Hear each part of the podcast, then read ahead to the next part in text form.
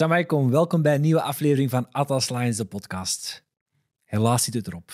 Ehm, wederom de eerste, eerste knockout ronde uitgeschakeld. We gingen normaal gezien gisteren opnemen, maar de wonde was nog iets te vers. Dus hebben het een, met een dagje vertraagd. Eh, en ik heb vandaag wederom drie gasten bij, die even gaan terugblikken op deze wedstrijd, op het toernooi, maar vooral vooruit gaan blikken naar de toekomst.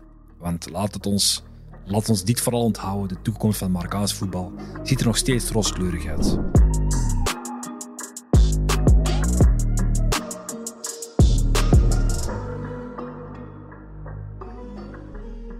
Allereerst hebben we Emin, eh, coach bij Lommel SK. En misschien volgend jaar bij een nieuwe club, maar dat is een primeur die ik niet in de podcast mag delen dan, denk ik. Nee, inderdaad. We gaan het houden voor volgend jaar. Ja. Denk je wel dat ik hier mag zijn? is leuk om over de Atlas Leeuwen te praten. Uh, maar we geven niet op. We blijven erin geloven. Reda? Jo. Uh, podcast-host van uh, Atlas, Atlas ja, Leeuwen. Atlas Leeuwen, ja. Ja, eerder dat ik hier mag zijn, dankjewel. Ja. Ik, ik, ik ben trouwkijker. Ah, dat is leuk om te horen. Ja, man. En dan Adil Bakki, die voor een tweede keer terugkomt. Ja, leuk om hier weer te zijn. Alleen de reden waarvoor ik hier ja. is minder leuk, maar dankjewel voor het uitnodigen. Ja, was wel een grappig momentje dat je net voor de show zei. Dus vandaag had hij op een bepaald moment tijdens de dag leefde hij in een bepaalde illusie dat we door waren aan de kwartfinale. Ja. Vertel eens even, want dat was... Uh... Die illusie had ik echt. Ik was onderweg hier naartoe en uh, in de veronderstelling dat ik zeg maar de kwartfinale tegen Capverdië met je ga bespreken. Dat was het plan eigenlijk. Dat was het plan, omdat ik... Kijk, ik had nooit de illusie dat Marokko de finale zou halen. Nog zeker niet dat ze hem zouden winnen. Maar half finale zat er met de huidige loting zeker wel in. Totdat je eens onderweg hier naartoe bent en je denkt... Ik ga helemaal niet de kwartfinale bespreken, want dat zit Marokko helemaal niet in. Dus uh, ja, ik deed hem ook vlak voor het laatste fluitsignaal uit. In de hoop dat ik in een droom zat. maar ik ben uh, vandaag uh, wakker geworden, denk ik. Ja, jammer genoeg. Emin, misschien even naar jou. Um, hoe heb jij die wedstrijd ervaren? eigenlijk de eerste keer dat ik naar de Marokkaanse elftal zou kijken zonder stress. Ehm, ik ben mijn dochter gaan halen met mijn schoonouders. En die zaten allemaal met stress. Zoals iedereen, denk ik. Uh, ik had tegen mijn schoonvader gezegd van ja, ik heb er een goed gevoel bij. We gaan vandaag echt makkelijk winnen. makkelijk. Alleen makkelijk, ja. Het was een moeilijk en moeilijk uitschakeld. Uh, of makkelijk uitschakeld tegen een moeilijke, een moeilijke tegenstander. Uh, maar ik denk dat we allemaal bepaalde zaken hebben gezien die eventueel nooit gezien hebben. Of toch gezien hebben, maar niet helemaal over uitgesproken. Maar ja, het is zuur. Het is gedaan. Hop naar de volgende, 2025. Ik zie hier, als ik richting uh, Abdel en richting Reda kijk, zie ik twee generaties die naast elkaar zitten. De ene heeft al meer teleurstellingen meegemaakt dan de andere. En ik kan me inbeelden dat Reda, uh, jij die het Marokkaans voetbal iets minder lang volgt dan Abdel Bakki, ja. dat jij misschien met meer optimisme als een wedstrijd kijkt. Hoe heb jij dat zelf ervaren? Ja, kijk het. Uh, kijk het, dan vooral. Ja, ik kijk het misschien minder lang dan hij, maar uh, het voelt voor mij ook al alsof ik twintig jaar uh, aan, aan teleurstellingen meemaak. Maar ja, voor de wedstrijd, ik had ook echt een goed gevoel erover. ik was wel echt onder de illusie van deze gaan, dit, dit toernooi is gewoon voor ons bestemd. Dit gaan wij makkelijk winnen. De, de, de weg daar naartoe was zo makkelijk. Ik dacht, dit wordt ons, ons jaar. Bam, we gaan hem winnen. Eindstand, Zuid-Afrika. Ik dacht, moeilijk kan het zijn? Mamelodi Sundowns tegen, je toch? Dat is niet zo moeilijk. Ja, toen de wedstrijd begon, na 20 minuten, dacht ik al van dit gaat de verkeerde kant op. Ik keek de wedstrijd met mijn vader. Yo, na de eerste helft is mijn vader gaan slapen. Hij, zegt, hij, hij, hij, hij, wist al, hij zegt, oma, hij zegt, ze gaan duizend procent verliezen. Ik zie het al aan zijn voetbal. Hij zegt, hij zegt tegen mij, ik heb heel veel Afrika-cursus meegemaakt. Hij zegt, ik zie het. ik zeg, ga maar slapen. Ik maak je straks wakker als we hebben gewonnen. Hij zegt zo, ik heb hem nooit meer wakker gemaakt. Ja, man, ja. Echt met teleurstelling gekeken, man. Echt uh, bepaalde keuzes die werden gemaakt, uh, bepaalde spelers. Ja, ik uh, wil mij de woorden niet aan vies maken, maar.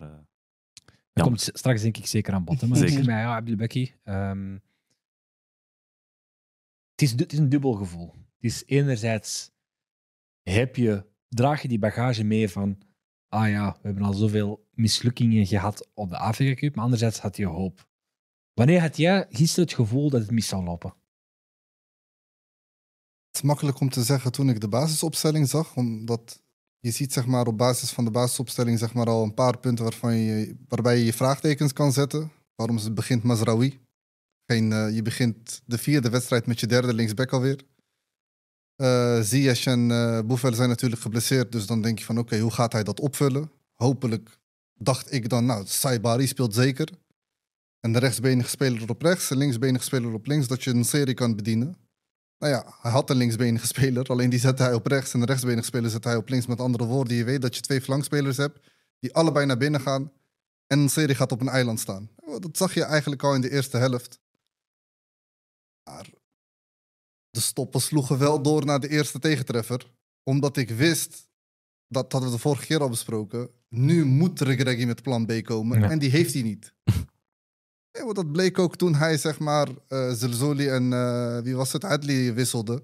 Voor Harit en Saibari. En na die goal was het echt een, een complete chaos. Terwijl normaal gesproken, als je kijkt naar een Egypte, ondanks dat ze uitgeschakeld zijn. Je weet dat ze zeg maar, heel veel kansen gaan creëren. Die absolute wil om te winnen, dat hebben ze ook. En er is ook een plan B. We gaan iets forceren, zeg maar. En bij Marokko. En kijk, als je misschien de lijn doortrekt naar een Real Madrid, daar, dat is de absolute crème de la crème, de top. Daar maakt het niet uit of ze 2 of 3-0 achter staan, een kwartier voor tijd. Die weet dat het goed komt. Omdat ze zeg maar een plan hebben, een plan B waar ze zich aan vasthouden. Bij Marokko, het was nog een. Ik weet niet wanneer ze precies scoorden, de 55ste minuut geloof ik. 57, ja. Er was nog ruim een half uur. Maar ik zag erbij al hangen, dit gaat niet goed komen. En dat gebeurde ook niet. Het, het was totale... Geen structuur. Eh, op een gegeven moment wilde Amrabat een corner gaan nemen. Dat ik ben mezelf, wat ben je aan het doen? En dat is wel echt iets wat je de Greggy kan kwalijk nemen. Ik denk dat we deze wedstrijd echt hebben verloren door... Niet door die gemiste penalty, niet door... De, tuurlijk ook door de gemiste penalty en de gemiste kansen. Maar degene die hier echt hoofdverantwoordelijk voor is, is echt zonder twijfel de trainer. Hij heeft het nogthans wel geprobeerd in bepaalde momenten. Ik zag in de eerste helft bijvoorbeeld, zag je in bepaalde situaties dat, ehm, dat we heel hybride speelden. Je zag bepaalde momenten, zag je helemaal het begin van de wedstrijd speelden we in balbezit vaak in een 3-4-3. Zag je eh, Hakimi eh, naar de as komen, zag je Mazraoui naar de as komen. Dus het kwam er wel uit. We creëren kansen, we geven eigenlijk geen kansen weg. En we gaan de rust in met 0-0, waarbij ik eigenlijk het gevoel had van dit komt niet goed. Terwijl als je eigenlijk de wedstrijd bekijkt, het is 0-0. Eh, je creëert heel wat kansen. En ik denk, allee, als we eerst helft gaan kijken, uh, het liet twee keer die alleen voor doel komt. Eh, de voorzet van, eh, van, van, eh, van Unehi, waar dat, eh, waar dat een serie verkeerd ja, inloopt. Als Rauw twee scoorde ook bij het spel, toch? Ja. ja, d- eh, doelpunt van, van Ma- Mazraoui. Twee passen van, van Unahi aan, aan, aan, aan een serie die alleen voor het doel komt en op zijn rechtervoet staat en niet weet wat te doen. Maar dat zijn bepaalde zaken waar je wel ergens positief gevoel hebt, maar toch had ik niet het gevoel van, ah, dat komt hier goed. Je vroeg me net wat het moment was waarvan ik dacht dat het fout ging. Hè? Ik weet niet of je het moment van de aftrap nog kan herinneren. Marokko nam de aftrap en Ja. Egger trapte in Ja. de bal naar de cornervlag toe. En je zag ze van, laten we ze in de hoek drijven.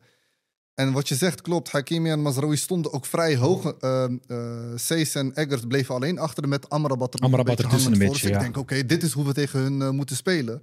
Maar ik denk dat het een soort alibi-aanvallen was. Het was meer om te laten zien van, hoi, kijk, we staan er wel. Maar ze deden helemaal niks met de ruimte en met de bal. Zuid-Afrika was, vind ik, tot het moment van de goal in een afwachtende houding. En Hmm. eh, ja, misschien dat we nog zo meteen verder over Sees gaan praten, maar ik vond hem een van de minste op het veld. Dat continu uitstappen van hem en telkens opkomen met de bal en dan een doelloze blinde lange bal geven. Die, eh, wat, eh wat Ridda net zegt, we spelen in principe tegen Mamelodi Sundowns. Die dacht van, hé, hey, achter de Sees, daar zit de ruimte. Ja. En ik heb zeker vier of vijf keer de bal over hem zien eh gepaast worden. Het is maar dat zij, met alle respect, ze hebben ons 2-0 verslagen. Maar Zuid-Afrika is de zwakste tegenstander die je kon treffen in de knock-outfase. Ze hadden gewoon nergens de kwaliteit. Tuurlijk, ze zijn op elkaar ingespeeld en die Persitao, dat zal allemaal wel. Maar het is niet veel. Op een gegeven moment, omdat ze zoveel ruimte en omdat Marokko zo erg terug aan het zakken was, schrok, schrokken die Zuid-Afrikanen daarvan. En ja, op een gegeven moment werd daar gebruik van gemaakt. Ik denk dat Emin daar zo meteen ook over wil hebben, over het moment van de goal. Als je ziet dat jouw spelers niet in de wedstrijd zijn, als je ziet dat jouw spelers moe zijn. Emelech stond vlak voor de goal met zijn handen op zijn Ja. knieën. Ik heb dat nog nooit gezien. Hè. We hebben een video, een hele bekend, een van de beste videoanalisten volgens mij van Europa in, in de staf van, eh, van, eh, van Marokko, een, een Belgische Marokkaan. Die moet dat toch zien, denk ik dan. Die, die moet toch zien van, hey, die nummer 15 die is op. Maar ze hebben toch ook, ze hebben toch ook van die BH's ze altijd dragen onder hun, onder hun Ja, shirt. De alle data. Dus dat is ook de discussie die ik met een collega-trainer eh, heb gehad. Is eh, de mensen die in de technische staf, denk ik, van de Regregi momenteel, die hebben niet een soort van eh, charisma om te kun- tegen hem te kunnen zeggen van dit klopt niet en dat moeten we aanpassen. Je zit met, een- met, met je bent de T1, je hebt een T2 in de T3 en een videoanalist. Dus eigenlijk alle vier of alle drie moet je bepaalde fases in een wedstrijd kunnen herkennen en zeggen van dat loopt verkeerd, dat loopt verkeerd. Plus dan spreken we ook over het physical coach, om terug te keren naar, u- naar uw punt. Ja, ze dragen allemaal GPS'en. Dus jij kunt zien wanneer dat iemand door het rood is, je gaat niet door het rood. En je kan die ook wisselen. Maar er was niemand, denk ik, die, of er is niemand momenteel in, in de technische staf, ook niet qua spelers, die, eh, of, die iets tegen de kan zeggen. Van, hey, Of durft vriend, te zeggen. vooral durft. Ik denk dat dat vooral is. Ik denk dat hij zo'n machtspositie zit, dat Ik- niemand nee. iets kan, kan doen. Of... Ik ben niet akkoord. Ik denk dat het eerder een verhaal is van. Uh, Regregi zijn stokpaardje is defensieve organisatie. En Ja. hoe je draait of keert, ook tijdens dit toernooi, zelfs tegen de wedstrijd tegen Zuid-Afrika en in het algemeen, staat die defensieve organisatie er. Stond er op 2K, stond er in de kwalificatiewedstrijden, stond er in deze wedstrijd. Waar Regregi volgens mij een beetje mist, is, ehm, is iemand die hem kan ondersteunen in de offensieve organisatie. Ik, ik, ik, ik, ik denk oprecht dat dat een heel goede aanvulling zou zijn in de staf. Iemand zoals een Rashid Ben Mahmoud, ik denk dat hij een beetje een gelijkaardig type is als de Greggy. Uh, ook Is iemand ook die vriend. zijn vriend, Ja. vanuit de defensieve organisatie, heel belangrijk voor de coach. Maar de derde, ehm, eh, ik kan even op zijn naam... eh, ja, Heel ik, rustig ik, ik kan, ik kan zijn rol heel moeilijk inschatten. Een Ramsey bijvoorbeeld, of een Sektiwi, of misschien nog iemand anders. Dat zou een heel goede aanvulling Maar- zijn voor, voor het offensieve. Want je ziet heel vaak, het grootste probleem blijft, we creëren kansen. Kansen worden niet afgemaakt. We zitten in een defensieve organisatie en dan vraagt de wedstrijd rond minuutje 50, rond minuutje 60 een alternatief op de aanvallen die je doet. En dat alternatief komt er niet. En dat neem ik Greggy in alle eerlijkheid niet kwalijk, omdat ik niet overtuigd ben dat dat op dit moment in zijn arsenaal zit. Dat kan misschien op een bepaald moment in zijn carrière, Hmm. kan hij zich daarin evolueren. Maar ik vind dat er daar in de technische staf misschien... Maar als Iemand complementair kan arsenaal zijn. zit, dan heb je toch mensen om je heen die dat wel hebben. Je, je geeft Dat weet ik niet aan- wat het geval is. Dat weet ik niet wat nu het geval is. Ja, maar we, hebben, we zetten allebei onze vraagtekens bij de rol van, van Amzin. Dat we niet echt weten Ja. wat hij precies doet. Wat doet Ben Mahmoud dan? No- los van het feit dat het de vriend is van... Ja. Ja, Eh, hij Ben heeft wel Hij heel de belangrijke leiding rol. tegen... Ja, Ben Mahmoud hij is meer zo de, de relatiehouder. Dat is meer Ja, de voor de- psycholoog voor- met voor de, spelers. Ja. Met een moeilijk karakter. Dan Maar spreek dat ik is over...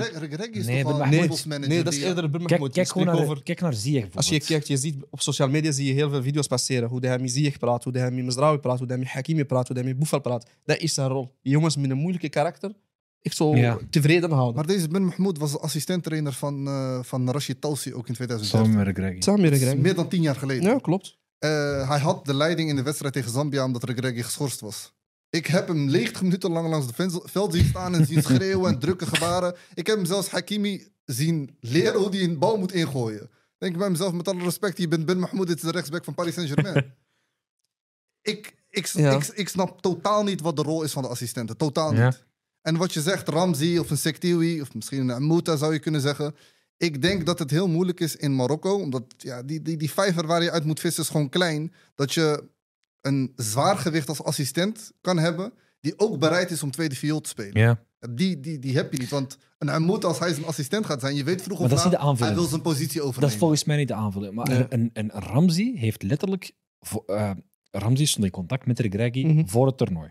Eh, voor 2K eh, 2022. Ze hebben gesprekken gehad. Ramsey heeft in, recentelijk in een interview met Medien Radio gezegd dat, ehm, dat hij eh, gesprekken heeft gehad met Melcha, met, eh met Regragui, en dat ze op dezelfde golflengte zaten. En dat, dat vanuit een bepaalde defensieve organisatie werkt en hij van een positieve organisa- eh, eh, offensieve organisatie. En dat die heel complementair zijn. De reden waarom dat toen niet doorgegaan is, is omdat eh, hij wou fulltime. Eh Regragui wou dat hij fulltime was en hij wou PSV combineren. Die situatie is er niet meer. Dus dan, het feit dat er toen dat gesprek, die gesprekken zijn geweest, geeft mij de illusie, of geeft mij het gevoel dat er op dat moment een bepaald, dat, dat op dat moment beseft dat, er een, dat hij een, bepaalde, een bepaald profiel naast zich nodig heeft daarin. Iemand die complementair is aan hem. Ik snap wel wat je zegt, maar je hoeft toch geen specialist te zijn om te zien dat Emelech gewoon op was. En dat Abde, Abde Zazuli geen bal kan raken. En dat als Ziyech eh geblesseerd raakt, dat jij een plan B moet, nodig moet hebben. En dat je de Saibari daarin gaat zetten. En niet een... Mooi, dat, daar hoeft geen specialist voor te zijn. Nee, maar ik denk dat dat de discussies dat, allee, dat, we, dat iedereen met elkaar voert, of dat dat gespreksonderwerp dat iedereen voert, we weten allemaal niet wat hij in zijn hoofd had, of wat zijn gameplan was. Waarom dat hij er heeft voor gekozen om Zazuli Ja. juist daar te zitten. In Adel aan de andere kant, dat zouden we er juist ook maar aan Ja. bespreken. Je kan die twee ook met elkaar wisselen. Maar hij had waarschijnlijk een bepaalde idee. En hij, ja, we weten allemaal dat je verschillende spelersprofielen hebt. En volgens hem of voor hem op dat moment waren dat de ideale elf.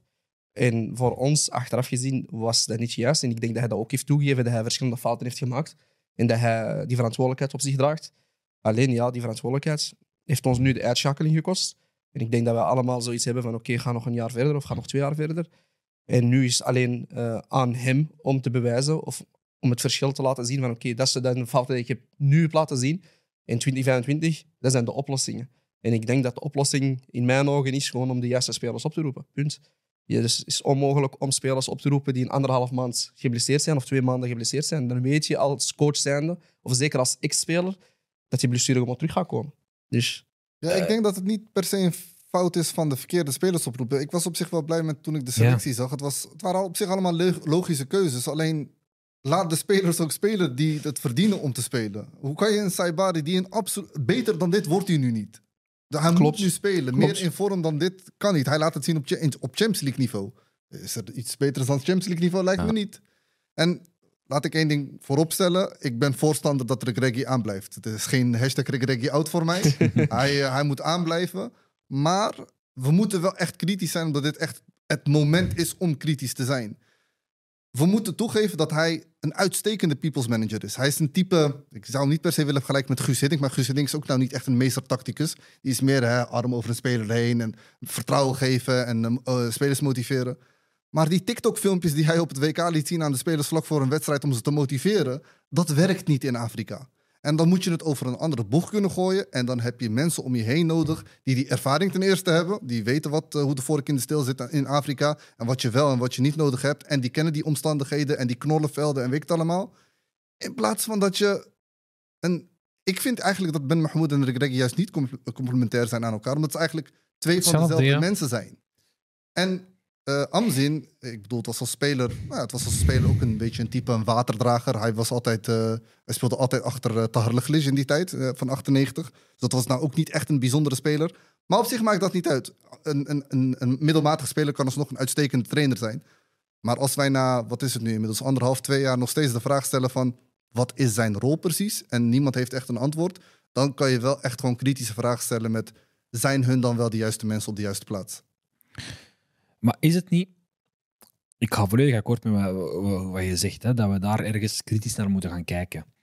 Maar ik denk dat elke coach een bepaalde identiteit heeft. En als we gaan kijken naar Greggy, is het iemand die dicht bij zijn groep staat, die tegelijkertijd ook wel een bepaalde discipline vergt van een groep, die een groep kan coachen en beseft van een Ziyech moet ik misschien wat meer ruimte geven of meer vrijheid geven, die moet ik misschien wat strakker houden en dergelijke.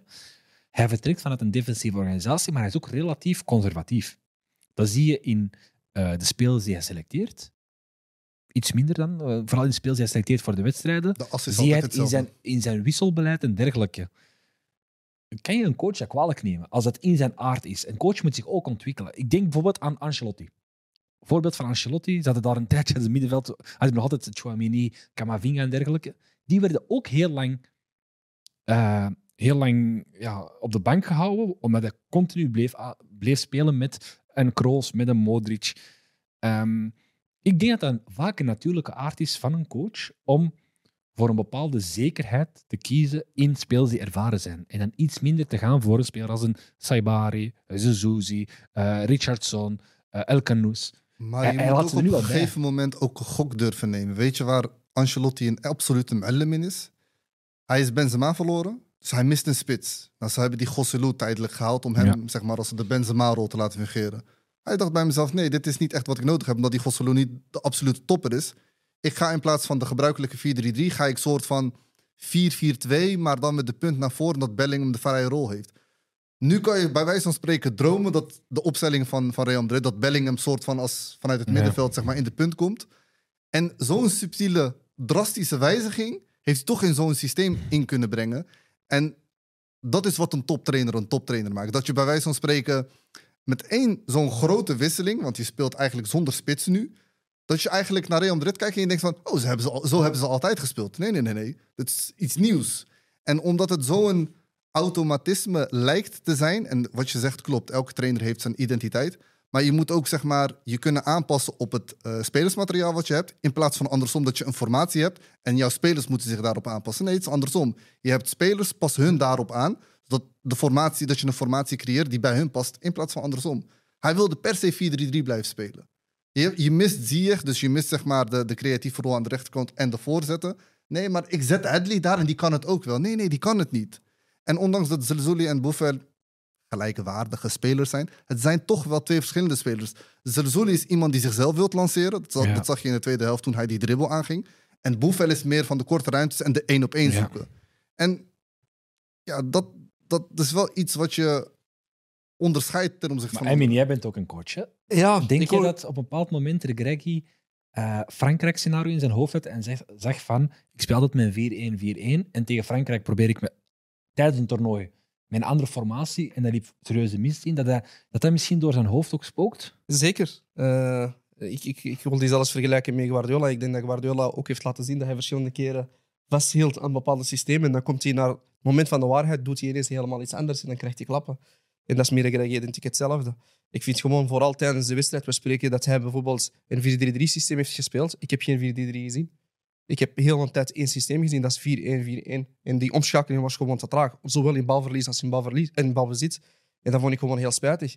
Want wat zag je wel? Dat eh, Zuid-Afrika, en dat heb ik hier ook beschreven, die spelen in balbezit 3-4-3. Dan zijn ze overschakeld naar een bepaald moment om ons pijn te doen naar een 2-3-5 systeem. Er is niemand in de voetballerij die dat doet. Het is onmogelijk dat je met twee van achter speelt, drie middenvelders en vijf van voor. En hij bleef vasthouden aan het systeem van 4-1-4-1. En zo zijn we gewoon in de problemen gekomen. Dan ga je eigenlijk tussen de linies ruimte laten, waardoor dat u 3 en u 4 of gaan moeten uitstappen of gaan niet moeten uitstappen. Maar de kunst van het verhaal is dat die twee niet moeten uitstappen. En dat je je 7 en 11 naar binnen moet, moet roepen. Zodat je je middenveld effectief blokkeert, dat die ballen er niet tussen gespeeld gaan worden. En ja, die goal komt er effectief zo uit. Hè. Uh, Amala zijn speler of niet zijn speler. Amrabat die te hoog staat. De bal wordt tussen de linies gespeeld. Je ziet Neef duidelijk twijfelen. Ga ik uitstappen? Ga ik niet uitstappen? Uiteindelijk stapt hij toch uit. Te laat. Miscommunicatie Sage. Bal opzij en, bim- en, en goal binnen. Je merkt dat daar een groot probleem is. Ja. Ehm, als wij dominant moeten spelen in die 4-1-4-1 en Amrabat moet iets hoger staan, merk je dat wij heel veel ploegen ons pijn doen in die zone tussen eh, Ja, ons middenveld en onze verdediging. Daartussen die linies, tegen Congo zag je dat, nu zeg je, nu zeg je tegen, tegen Zuid-Afrika, is- eh, tegen eh, Ivoorkust eh, in de oefeninterland. Je ziet heel vaak dat wij daar Kijk. ik, ik, weet, ik, weet niet wat, ik, ik weet zelf niet wat, wat daar het alternatief voor is. Alternatief extra man is een extra man erbij. Die, die, een die, steun, ja, die de steun gaat, gaat bieden.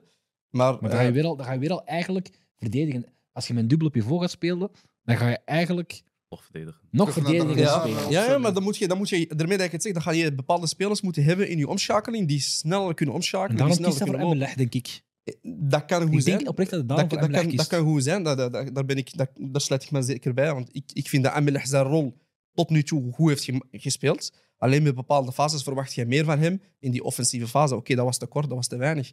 Maar ik denk, als we kijken naar de wedstrijd van Frankrijk in de WK, als we kijken naar de wedstrijd tegen, eh, tegen Congo, als we kijken naar de wedstrijd van nu, eh, de, ik denk dat de coaches van de tegenstanders gewoon slimmer dan ons waren. Ja. En de pijnpunt hebben gezien van, oké, hoe gaan we ervoor zorgen dat we Amrabat en zijn positie lokken? Als je hem rechts en links laat lopen, geeft je ruimte weg. En wat doet Amrabat niet graag? Dat is rechts gaan lopen en links gaan lopen. Hij loopt wel graag achter de bal, hij is graag in duel. Maar het enige dat hij niet graag doet, is effectief gaan druk zetten op iets of durven uitstappen. En, en dat is onze pijnpunt momenteel. We hebben daar geen antwoord op. Ik denk wel, het antwoord is wel juist om daar een Azouzzi en een Richarlison te zetten. Twee controlerende middenvelders. Ik zou dat wel doen. Eh, En Amrabat zou je opofferen, en Amrabat zou ik opofferen. In de, wed- in, de laat, in, die, in de wedstrijd van Zuid-Afrika had ik het zo gedaan, ja. omdat hij niet in vorm is. ja, Ja. zeker. Ik had, ik, Dat is wel risico. ik denk, wat ik had verwacht is na, na die goal, of na die goal, omdat jij zei er juist van Zazouli doet ineens een mooie actie langs die lijn. Ik, ik vraag dat soms ook aan mijn spelers: van kijk, ik wissel nu binnen de vijf minuten, even vijf minuten werken. Dus ik had verwacht, na vijf minuten gaat hij eruit. En dan valt die goal. En wat doet hij? Hij laat Zazouli erop. Dus dan heb ik zoiets van: Die jongen heeft heel de eerste helft zitten lopen, eigenlijk heel weinig zitten lopen, maar die liep te verkeerd. En dan doet hij zo twee mooie acties in een kwartier Ja, in maar de bij de tijd. Greg heb ik soms En dan blijft hij erop staan. Dus dat dat was spelers heel... die niet in vorm zijn, dat hij ze toch laat staan in de hoop dat ze zeg maar toch groeien of Ja. vertrouwen kweken. Ja. Met een serie bijvoorbeeld. Ja, dat hij zeker. kans na kans mist, maar toch scoort hij. Toch dat scoort hij toch hij. denkt van, er gaat één actie wel lukken. Maar ik denk niet dat je daar een gok- gokje op kan wagen op, in zo'n wedstrijd. Tegen Zambia of tegen. Congo. In een groepswedstrijd kan je nog een nederlaag eh, veroorloven. Maar op zo'n moment kan je dat niet doen. Nee. Maar die Zazuli kwam wel steeds lekkerder in de wedstrijd. ja, maar echt- daarmee dat is wat ik zeg. Ja. Dus het is alsof dat... Alleen voor mij kwam het over van... De coach zei tegen hem, vriend, eh, nog vijf minuten werken of tien minuten werken en jij gaat gewisseld worden. Ehm, maar ik had gewoon de tweede helft met een hele andere opstelling gespeeld. Ik Maar had hij wou het wel, want voor het doelpunt stond, hij- stond Saibari klaar om in te vallen. Om in te vallen, hè? Dus- Klopt. Hij wou effectief wel i- iets verandering doen. Hij wisselt in de 60 minuut komen Saibari en Harit erop. Ja. Eh, voor wie was het? Voor Emelech Hadley en... eh, Zazuli?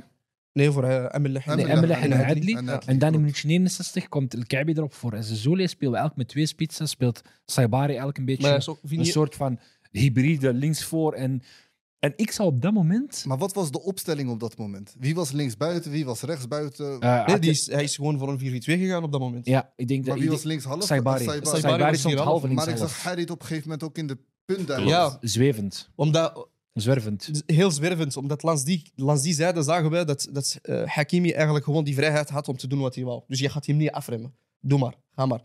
Maar je zag al, eh, eigenlijk de eerste fase van die tweede helft, zagen we al een hele mooie schot van, van Unahi. Maar dat was, onze, dat, was, dat is onze sleutel geweest. Dat, waren de, dat was het moment om te zeggen van oké, nu gaan we de wedstrijd breken. Ik kan me niet herinneren in die wedstrijd dat wij buiten de stien een bal naar doel hebben getrapt. Wat je wel ziet, is tijdens het toernooi... ehm, Senegal scoort na minuut 2 of minuut 3. Ja. Mali scoort na minuut 2 of 3. Zij hadden begrepen dat je moet ze meteen bij de keel grijpen op zo'n toernooi. Je tegenstander mag je geen gevoel krijgen en mag, je, mag geen vertrouwen krijgen. En ik had wel het gevoel dat Regragui ook heel, heel intens begonnen was. En dat is... Hoe, hoe, hoe kijk jij naar zoiets, Reda? Jij was al- als supporter zijnde naar die wedstrijd aan het kijken. Ja, maar kijk ook. Zo, eh, bijvoorbeeld tegen Congo heeft hij het, hebben we het ook zo gedaan. Heel snel scoren, veel kansen, gelijk druk zetten. Lukte.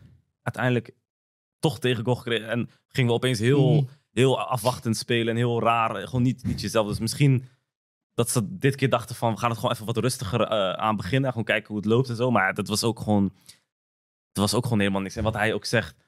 eh, als je ziet dat het niet werkt. Dan, als je gewoon een echte, echte trainer bent met, met zelfvertrouwen, dan, ga je gewoon, dan heb je een plan B. En dan ga je het veranderen. En hij had, inderdaad, gewoon geen plan B. Hij deed maar wat. B. Hij, eh, hij gooide maar mensen erin. Twee nummer 10, gooi maar erin. Kijken wat ze, wat, wat ze gaan doen. En gewoon hopen. Ik, ik denk ook dat de spelers de tweede helft, of vooral de wedstrijd, hebben, hebben aangevangen met het gevoel van schrik. Wij hebben schrik. Ik weet niet wat er in die kleedkamer is gezegd geweest, maar ik denk vooral van zorg ervoor dat we geen tegengoal gaan krijgen. Dat we niet gaan verliezen. Dat, je zag een heel andere soort Ja, spelstijl, andere speler, beangstigend. Niemand durfde iets te doen. Eh, dat was heel raar. Dat was heel raar om te, om te, om te zien. En, en wat jij zei, eh, dat klopt ook. Hè, van, eh, heel veel ploegen scoren effectief in de eerste minuten, maar dat is zo'n nieuwe hype die nu hangt in de voetballerij, is wie score first. Jij moet als eerste doelpunt maken. En dan zullen we wel zien wat er, wat er achteraf gaat gebeuren. Want als je als eerste scoort, gaat de tegenstander zijn plan moeten aanpassen. Klopt. Maar als je op dat moment geen plan hebt, ja, ga je 45 minuten moeten wachten. En dan kijken wat er daarna gaat gebeuren. Maar voor hetzelfde geld gaat de tegenstander ook zijn plan aan, aanpassen aan u. Is het gelukt? Is het niet gelukt? Ja. Heb je de juiste speler daarvoor? Ik vind van niet. We kregen heel wat kijkersvragen binnen. En de vraag die eigenlijk bijna letterlijk dezelfde zin die meermaals eh, gesteld, was, gesteld werd, was: hoe moet het nu verder? En dan kijk ik even naar jou, Abdelbeki. Nou ja, hoe moet het nu verder? Is ook, zeg maar, je moet... Dingen die je fout doet, daar kan je ook van leren. Het is misschien een cliché, een beetje Cruyffiaanse uitspraak, maar het is echt zo. En ik denk dat iedereen naar zichzelf moet kijken en iedereen moet zich in de spiegel aankijken om maar nog even een cliché in de groep te gooien. Maar het, punt, het moment wat we nog niet hebben besproken uit de wedstrijd is eh, volgens mij vlak voor tijd de gouden kans om de gelijkmaker te maken. Die penalty.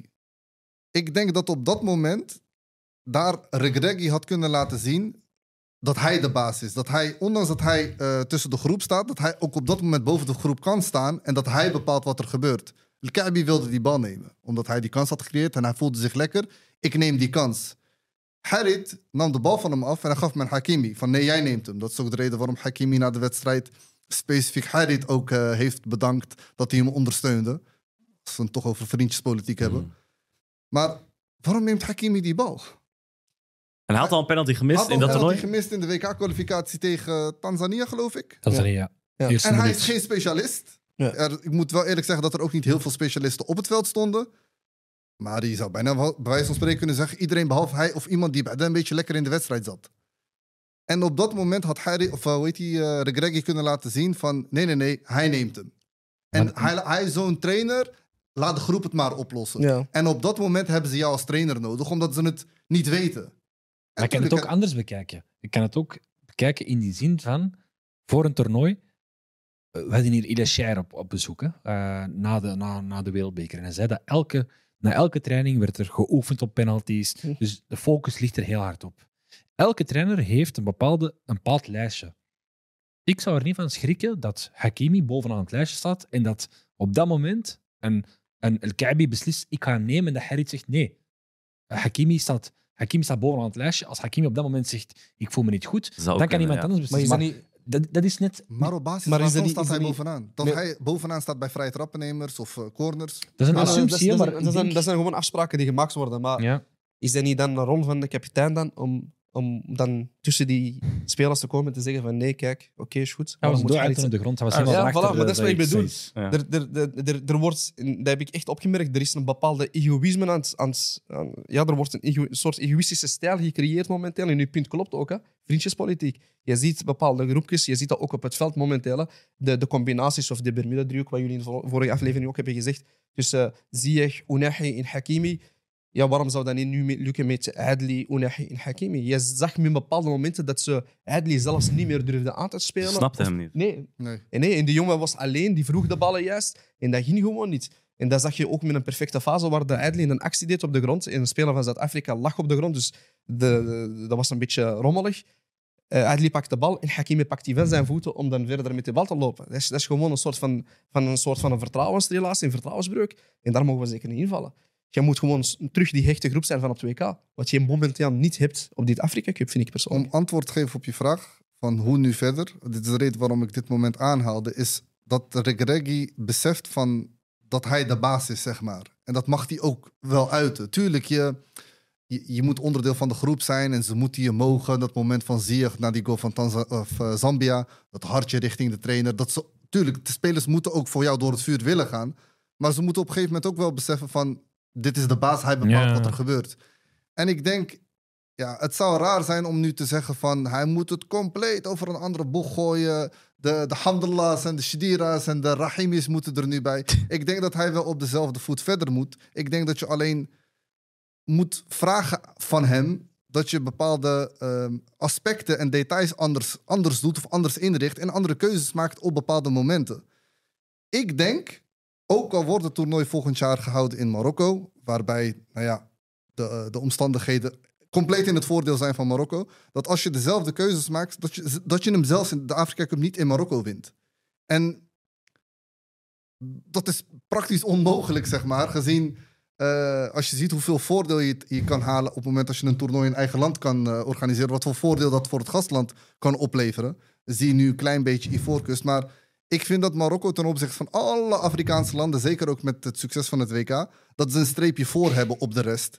En ook als je kijkt naar de faciliteiten die er in Marokko zullen zijn. Ik denk dat we qua toernooi en organisatiestructuur en velden, dat het toernooi in Marokko de allerbeste gaat zijn. Ja. Dat alle velden gewoon op en top zullen zijn. Alles zal goed zijn. Dus je moet, moet hem dan echt winnen, zeg maar. Ja. Alleen het moet wel anders dan nu. Alleen ik zou het niet zodanig anders doen dat je ineens spelers afschrijft compleet. Kijk, ik heb het eh, vorige keer al gezegd. Ik zou na dit toernooi zou ik afscheid nemen van Sees en van, eh van, eh, van Boefel. Nou, lijkt er nu op dat Sees naar alle waarschijnlijkheid ook gaat stoppen. Ik zou datzelfde ook doen tegen Boefel om hem tegen zichzelf in bescherming te houden. Omdat hij altijd wel hoe dan ook graag wil. Hij wil zichzelf laten zien. En ja, je kan dan praten over doorselecteren, maar dat hoeft niet eens. De opvolger van Sees die zat op de bank en die heeft hij geen enkele minuut laten spelen, het toernooi met Shadi Riyad. Mhm. En ik denk, eh, ik was in de veronderstelling dat een, een, een type Saibari niet samen kan spelen met Unahi op het middenveld, want dan raak je de balans kwijt. Je hebt een type Emelech nodig. Die mening heb ik een beetje laten varen, man. Je kan prima met Saibari en Unahi spelen. En een bewaker als eh, Amrabat achter. Als iedereen maar weet wat hij moet doen. En niet in plaats... Kijk, ik bedoel... Je kan niet elke wedstrijd op 1-0 voorkomen. Je kan ook 1-0 achterkomen te staan.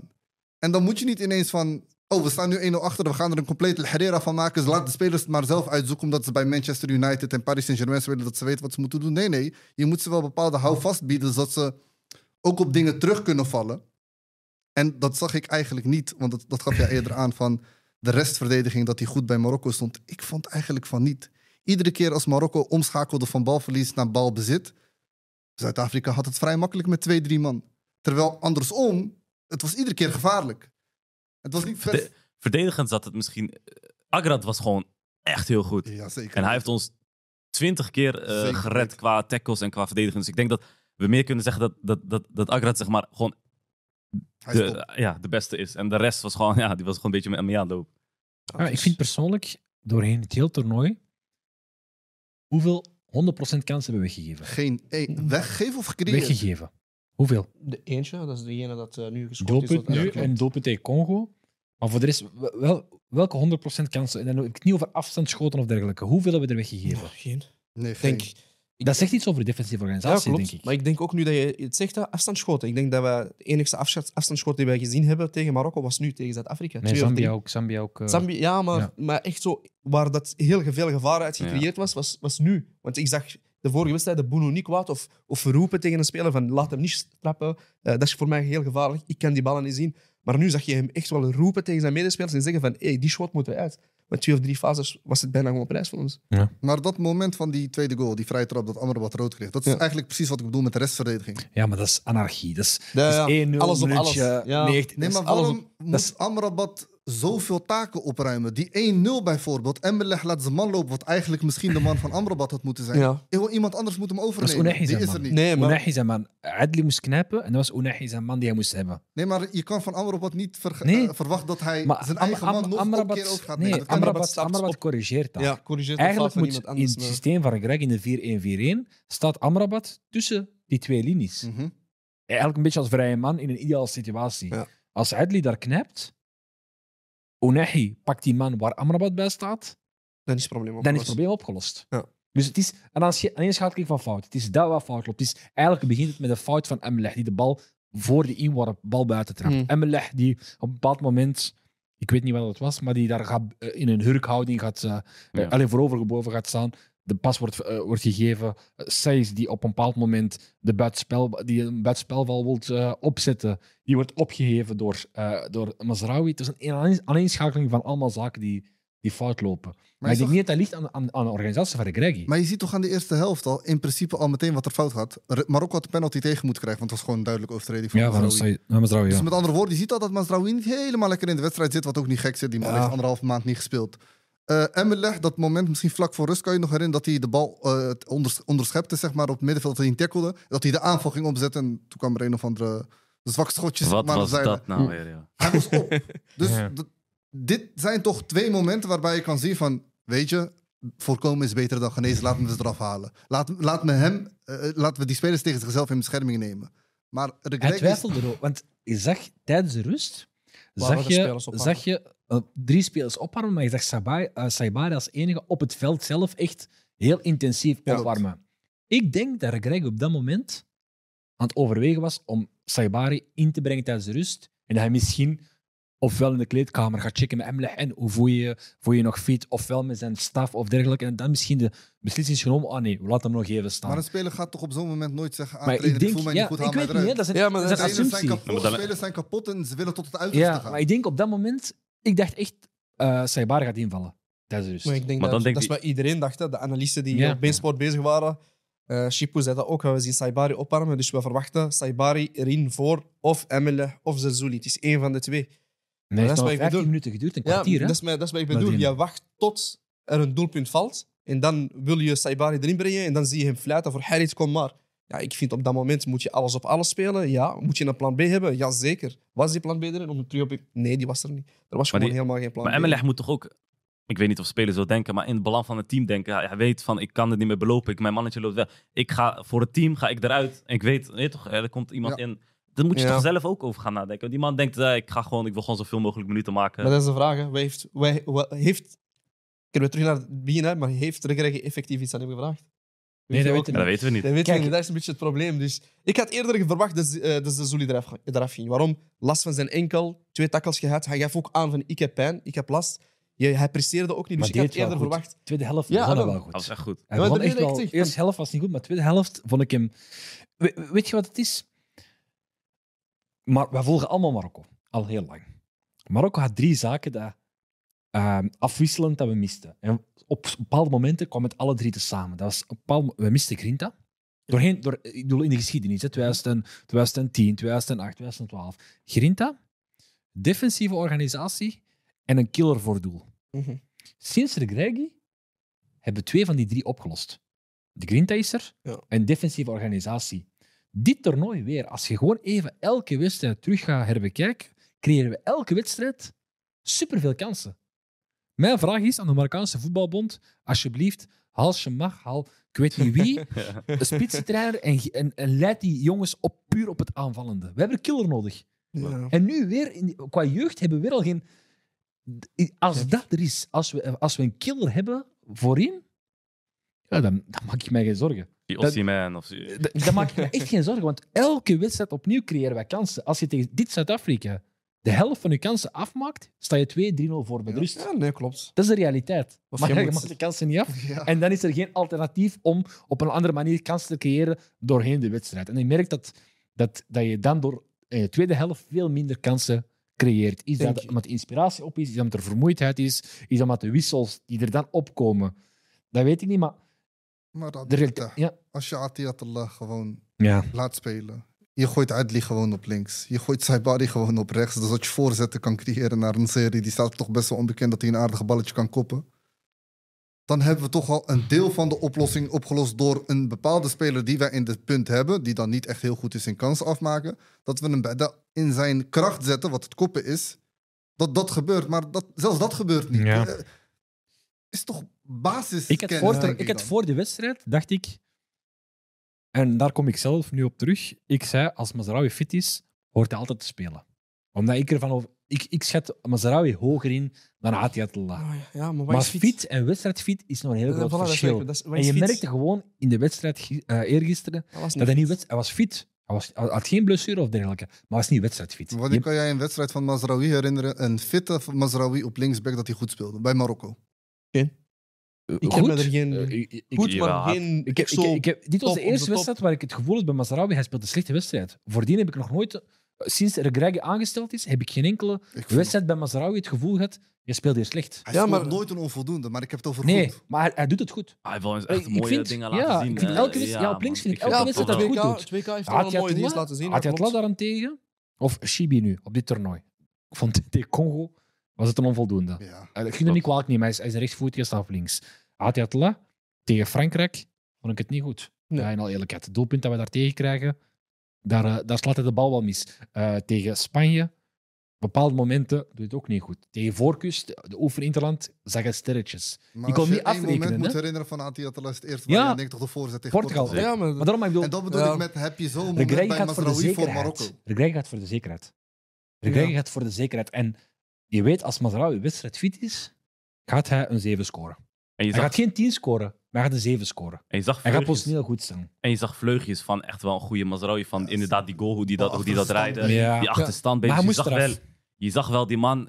Hij, hij, is echt- hij, hij is goed. En hij had ook wel een pech dat hij Zazuli voor zich had. Als hij een boevel had, dan was het misschien eh, iets, eh, iets makkelijker voetballen daar. Maar ja, het, het is gewoon lastig, man. Ja, het was, hij had hem moeten wisselen. Hij had, had Mazraoui moeten wisselen. En Had ik denk, ik denk aan ook. En ik ben ook een voorstander van Emelech. Maar als je ziet... Emelech zijn grootste sterkte is dat hij voor Kalaili onuitputtelijk is. Dat zijn energielevel zo hoog is dat hij overal Deze loopt. wedstrijd was die op. En daarom...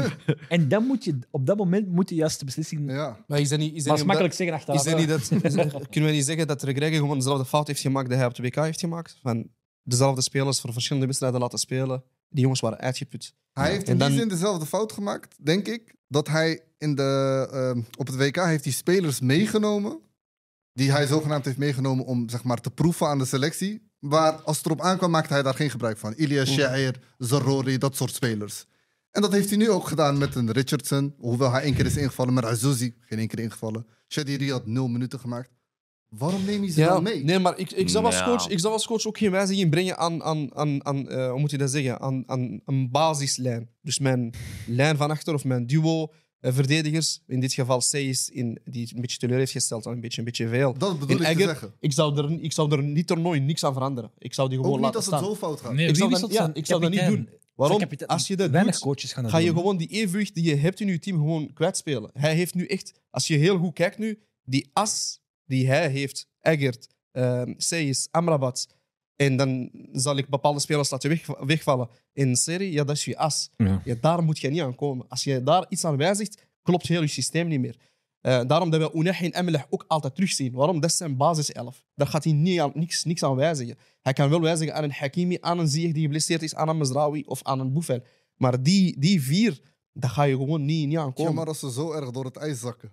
Ja, dat, ja maar dat- zo, denkt, zo denkt elke trainer. Elke bedoel, trainer met ga alle je respect, zien dat We hij... hebben het over Emlech. Ja, ik weet het. Niet over type Ziyech, Nee, Hakimi, zeg maar. Ik ben, ik ben eens met wat je zegt, maar ik geef je gewoon mee van hoe, dan, hoe dan een coach denkt van oké, dit zijn voor mij de eerste namen die ik op een papier ga zetten. Als je kijkt naar zijn, naar zijn selectiebord of zijn selectieblad, als je vraagt coach wel- welke vier spelers of vijf spelers ga je opzetten, bij, in de doelman ook natuurlijk, gaat hij die vier erop zetten. Maar en dan gaat hij zeggen van oké, los van deze nu ga ik wedstrijd, iets hè. schaken. Laten we kijken sinds het WK. Dit is zeg maar al een lijn die Marokko zeg maar al langer aan het doortrekken is. En het is geen eh, opwaartse lijn, het is echt een neerwaartse lijn. Los van de wedstrijd tegen Brazilië, tegen een gemankeerd Brazilië. Het was wel een mooie potjes, leuk en aardig, maar ze waren niet op volle oorlogssterkste Brazilië. Marokko speelt al langer niet goed. En Marokko scoort al langer moeilijk ook. Dus dit, dit, dit zie je al, heb je al wat langer aan kunnen zien komen, zeg maar. We hebben ook niet zo lang geleden gewoon van überhaupt van dit Zuid-Afrika verloren. En Met een heel andere opstelling. Ja. met een hele andere opstelling, maar Waar je ook een ander systeem hebt geprobeerd die niet is gelukt. als we tien keer tegen dit Zuid-Afrika spelen en we spelen vol op de aanval, dan winnen we toch nee, elf nee, keer. Nee, nee, van het team. nee, nee, zeker, zeker. Maar bij mij blijft het gewoon vooral het feit van, oké, eh, had je niet andere spelers moeten meenemen naar dit Afrika Cup? Zoals wie? Want er zijn er genoeg. Hij is Rajawi, hè, dus uh, Nee, maar Rahimi. kijk, wij zeggen, ja, zeker ga ik die noemen, Elish. Eh, puur en alleen maar, Rahimi voor wie? ik zou Rahimi voor Boufel hebben opgeroepen. Boufel is niet in orde. Boufel was vier maanden gekwetst, Boufel heeft niet gespeeld. Waarom zou je iemand... En dan wil ik eigenlijk het volgende zeggen. Dus jij zegt, ehm, of, of hij zegt, hè, Regrij, je zegt van, ik zou spelers die bijvoorbeeld in de Arabische wereld actief zijn niet oproepen. Ja, waar speelt Boufel? Nee, voor hun 30 zei hè? Ja, Hij zei voor hun 30. Buffel is al. ja oké, maar je maar, hebt is het ook over je as, hè? Ja, ja maar, maar, maar nee, maar ik zeg gewoon als backup plan. Dus jij neemt Boufel mee die geblesseerd is. Dat is normaal je basisspeler, die jij zou moeten laten spelen. Die is niet in orde. En je neemt er een andere speler in de plaats, de Zuli, die eigenlijk heel goed Maar wat presteert. heeft Rahimi dan laten zien eh, in de, de Afrika Cup de vorige keer, toen hij tegen Egypte moest dat, ik denk dat Rahimi genoeg heeft laten zien met Marokko en met, eh, in, gewoon in Afri- Afrikaanse Ik Champions League in dat het algemeen. genoeg kansen heeft gehad. Met, met dit elftal. Nee, dit elftal niet, maar... Voilà, dus hij, heeft, hij is een speler, in mijn ogen, die eigenlijk de kans verdient om erbij te zijn. Die hoeft niet te spelen, maar die moet erbij zijn. Om even van de, van de groep te proeven. En als je dan zegt van oei, nu zit ik in dat probleem, nu kan ik een bepaalde speler gebruiken. Die een schot heeft buiten de 16, die kan koppen, die een actie heeft, dan zou ik hem wel opstellen. Zou je- als Abu Ghalil fit was, zou je eerder... eh, Zou ik eerder Abu Ghalil meenemen in plaats van Rahimi? Ja, zeker. Ik denk dat dat echt een belangrijke speler Ja. is die we misten. Dus, Ja. Snap je? Ja, dus nu, dat is een heel terechte vraag van u. Je hebt Abu Ghalil niet mee, maar wie is zijn vervanger? Wie heeft er snelheid? Een gelijkaardig profiel. Niemand. Niemand. Niemand. Ja. En dan zou ik wel zeggen van, ik neem Rahimi mee. Ik zou dat echt durven gedaan. Allee, Wie, hebben- wie had gedaan. volgens jou meer minuten verdiend deze Afrika Cup? Richardson. 100 procent. Ook, Zeker. ook hoe ik zag hoe hij inviel. Ja. Hij had sowieso wel... Ik, ik, ik durf 100% zeggen, als hij had gespeeld tegen, tegen Zuid-Afrika, dat, dat het heel anders zou Ja. gelopen zijn, man. Die man, echt, Twarkela, echt een goede... goede Omwille zijn fysieke paraatheid? Of, of... Ja, gewoon ook inderdaad. Hij is, ja, toch, hij is, hij is groot. eh, maar hij heeft ook gewoon een, een schot in huis. Ehm, maar ook, ook verdedigend vond ik, is, is hij ook heel sterk, maar aanvallend ook. Zeg maar. Hij Ja. kan beide. Hij is Hij kan- fysiek. Vooral je? fysiek is hij heel sterk. Hij Ja. heeft een schot, die heeft de lengte mee. Eh, ik denk dat hij buiten de 16, en vooral de wedstrijd dat ik in Frankrijk met hem heb, allee, van hem heb gezien, hij kan, hij kan een bal trappen, hij, kan, hij durft, hij heeft lef. Ja. Eh, ja, ik, zou, ik zou het, ik ja, zou het hebben vertel, gedurfd. wie had jij opgeroepen? Ik zou het echt gedurfd hebben. Opgeroepen. Of an- wat had je anders gedaan? Welke speler had je wel meegenomen in plaats van de ander? Had Kijk, Badna op. kijk. het is allemaal heel makkelijk om na het toernooi te zeggen. Ik weet nog heel goed, toen de selectie bekendgemaakt werd, dacht ik, wauw. Supergoeie selectie, heel evenwichtig. Heel... Dus ik, ik heb soms een beetje moeite met, ehm, eh, met de. ehm, ja, met de, met, de, met de toon van de dag. De toon van vandaag is niet de toon van morgen, is niet van Nee. overmorgen. En ik herinner me heel goed dat de tendens toen. Iedereen dat zei. De selectie is heel evenwichtig. We zijn heel blij. Er werd niet gevraagd naar, eh, naar, naar bepaalde. ja, eh, onze vriend van, eh, van, van Rabat misschien. eh, Hey, met, Henry ja. Mette en, eh, ja. en Rahimi. Dat waren twee namen die, die je een paar keer hoorde. Maar voor de rest hoorde ik heel weinig mensen klagen over de selectie. Maar zijn dat niet dezelfde makkelijk. mensen die om Hamdullah riepen voor het WK? Maar Die omdat nee. Zo erg door het ijs is gezakt, dat ze dan nu een andere... maar dat is altijd Botola. Ga je elke selectie, maakt niet uit. Maakt niet uit welke coach het er staat. Of dat het nu Taussi is, of Renard, of, of Regragui. Elke, elke selectie ga je, ga je bepaalde journalisten hebben die roepen waarom is deze Botola speler er bij- niet bij en waarom is deze niet bij. Eh, we spelen in Afrika, we spelen tegen spelers die tegen, in de Botola hebben gespeeld, waarom selecteer je die niet? Mag ik jullie er even aan herinneren dat we, dat we onder, onder, onder uh, Hamouta, uh, Hamouta hebben, we, eh, hebben de Arab Cup gespeeld met heel veel spelers uit, de Botola. Onder Taussi hebben we een, een tijdje terug, er waren ook heel veel, voor, dat was de top van de, van de Botola. Dus Dus Botola-spelers moeten erbij. nee, helemaal niet. Ik Juist vind, niet. ik vind dat jij wel... Ik Want vind viel dat jij- tegen. vind Arab dat viel wel- tegen. En, en dingen ook. Dus ik vind het gewoon heel makkelijk om, om, om op, zo, op zo'n momenten achteraf te roepen: dit had zo gedaan. Dit. Waar je wel een coach op kan afrekenen, is dat er geen. Er is geen plan B. Dat is het grootste probleem. Maar ik denk dat de selectie die er nu zit en de opties die er waren, om een stom voorbeeld te geven. Je kiest er gisteren voor, of eergisteren voor, om op een bepaald moment met twee spitsen te spelen. Je gooit El Kaibi erin. Je weet dat in Syrië eigenlijk niet in vorm is. En je weet dat eigenlijk El Kaibi en Siri niet zo complementair zijn als spitsenduo.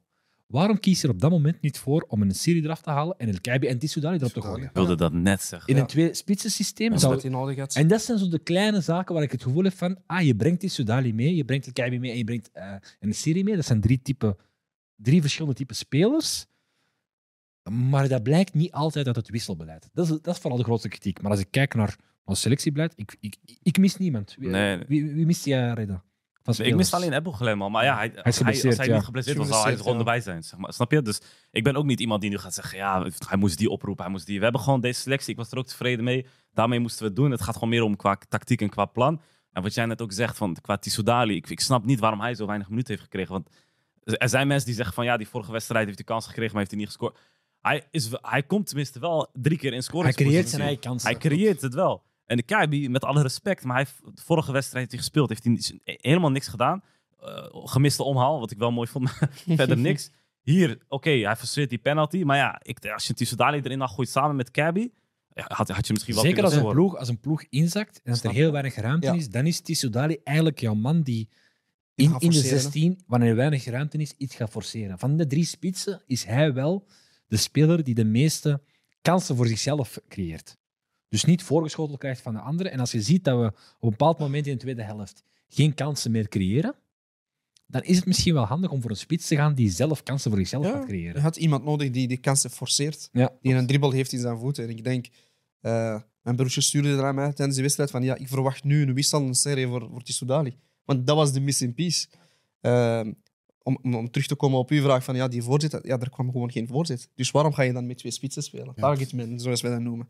Dan moet je durven, durven wisselen. En ik denk op dat moment, dat is de, ja, het tekort dat Regregi momenteel komt, is dat hij offensief niet, niet snel kan handelen. Maar- als hij dat had gezien, denk ik dat hij dat sneller ging, Ja. ging doen. Ze zeggen doorselecteren, doorselecteren, doorselecteren. Van de selectie van 27 spelers, hoeveel daarvan zijn ouder dan 30 jaar? Dus 31 naar boven. Niet veel, man. Hoeveel? Hoeveel? zes, Zes? denk ik. Acht. Tussen zes en acht, denk ik. Hoeveel zeg jij er? Ja, je hebt Boeno, je hebt Seis. Hoeveel Vier. zie je? Vier. En hoeveel zeg jij er? Dus, Vijf. Je hebt eh Abdelhamid 36, ah ja. Monir 34, Seis eh, 33, Bono 32 en Mohamed Chibi 31. Al de rest is 30 of jonger. En je hebt een paar spelers-. Ziyech is 30. Ziyech, Ah, Boufal, 30. Tissoudali en zijn heb alle, alle vier 30. Ja. Hij heeft nog Ja, eh, maar- vijf jaar.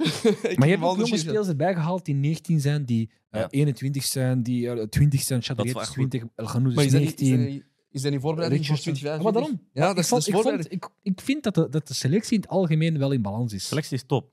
Maar alleen, ja, de selectie is goed. hè. Ik ga er echt niks verkeerd over zeggen. Maar ik vind gewoon van... Je hebt twee geblesseerde spelers, drie zelfs, want Atayatla was ook geblesseerd. Houd daar rekening mee. Je hebt de kans om andere spelers mee te nemen als backup. Dan kan je die gebruiken. Dan kan je zelfs tijdens de training zien van... Ja. Oké, er is hier iets. Want Boufal is ingevallen de eerste wedstrijd. Speelde de tweede wedstrijd volledig, als ik me niet vergis. Volledig? Tweede wedstrijd? Klopt. En de derde wedstrijd... niet Mm, weet ik Niet helemaal. Derde Ja. wedstrijd ook zo half-half. Maar Greg heeft toch wel gezegd, van als, omdat hij 27 spelers mocht meenemen, had hij hem op, anders had hij hem niet opgeroepen. Ja, Dus ik denk dat hij daarom dacht van, oké, weet je wat, laten we het, Ja. hem gewoon die gokje wagen. ja dat, is, dat is die gokje. En stel, we hadden, weet ik veel, een Brahim Diaz, ja, dan was Boufal niet meegegaan. Nee. Daarmee dat ik zeg, die moet uit zijn fouten leren, denk ik. En eh, oké, hij heeft nu gegokt. Is niet juist. Ik denk dat hij de volgende keer niet moet gokken.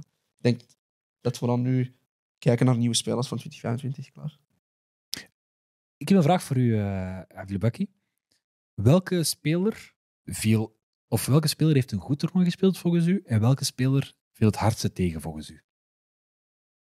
Ik denk dat de speler die een, eh, met afstand een goed toernooi heeft gespeeld. En dan kijk ik naar hoe een stabiele factor hij was over alle wedstrijden. Dan kan moet je zonder twijfel Neef Eggert noemen. Ik denk tot aan de laatste wedstrijd van Zuid-Afrika zou je eventueel Amrabat misschien kunnen noemen. Maar Amrabat is ook wel door het ijs gezakt in die laatste wedstrijd. Ja, dus zonder twijfel Eggert. Ik denk dat dat ook wel de toekomstige aanvoerder gaat zijn van het Ja. nationale elftal. Zeker ook nu steeds gestopt is. En de speler die het meest is tegengevallen.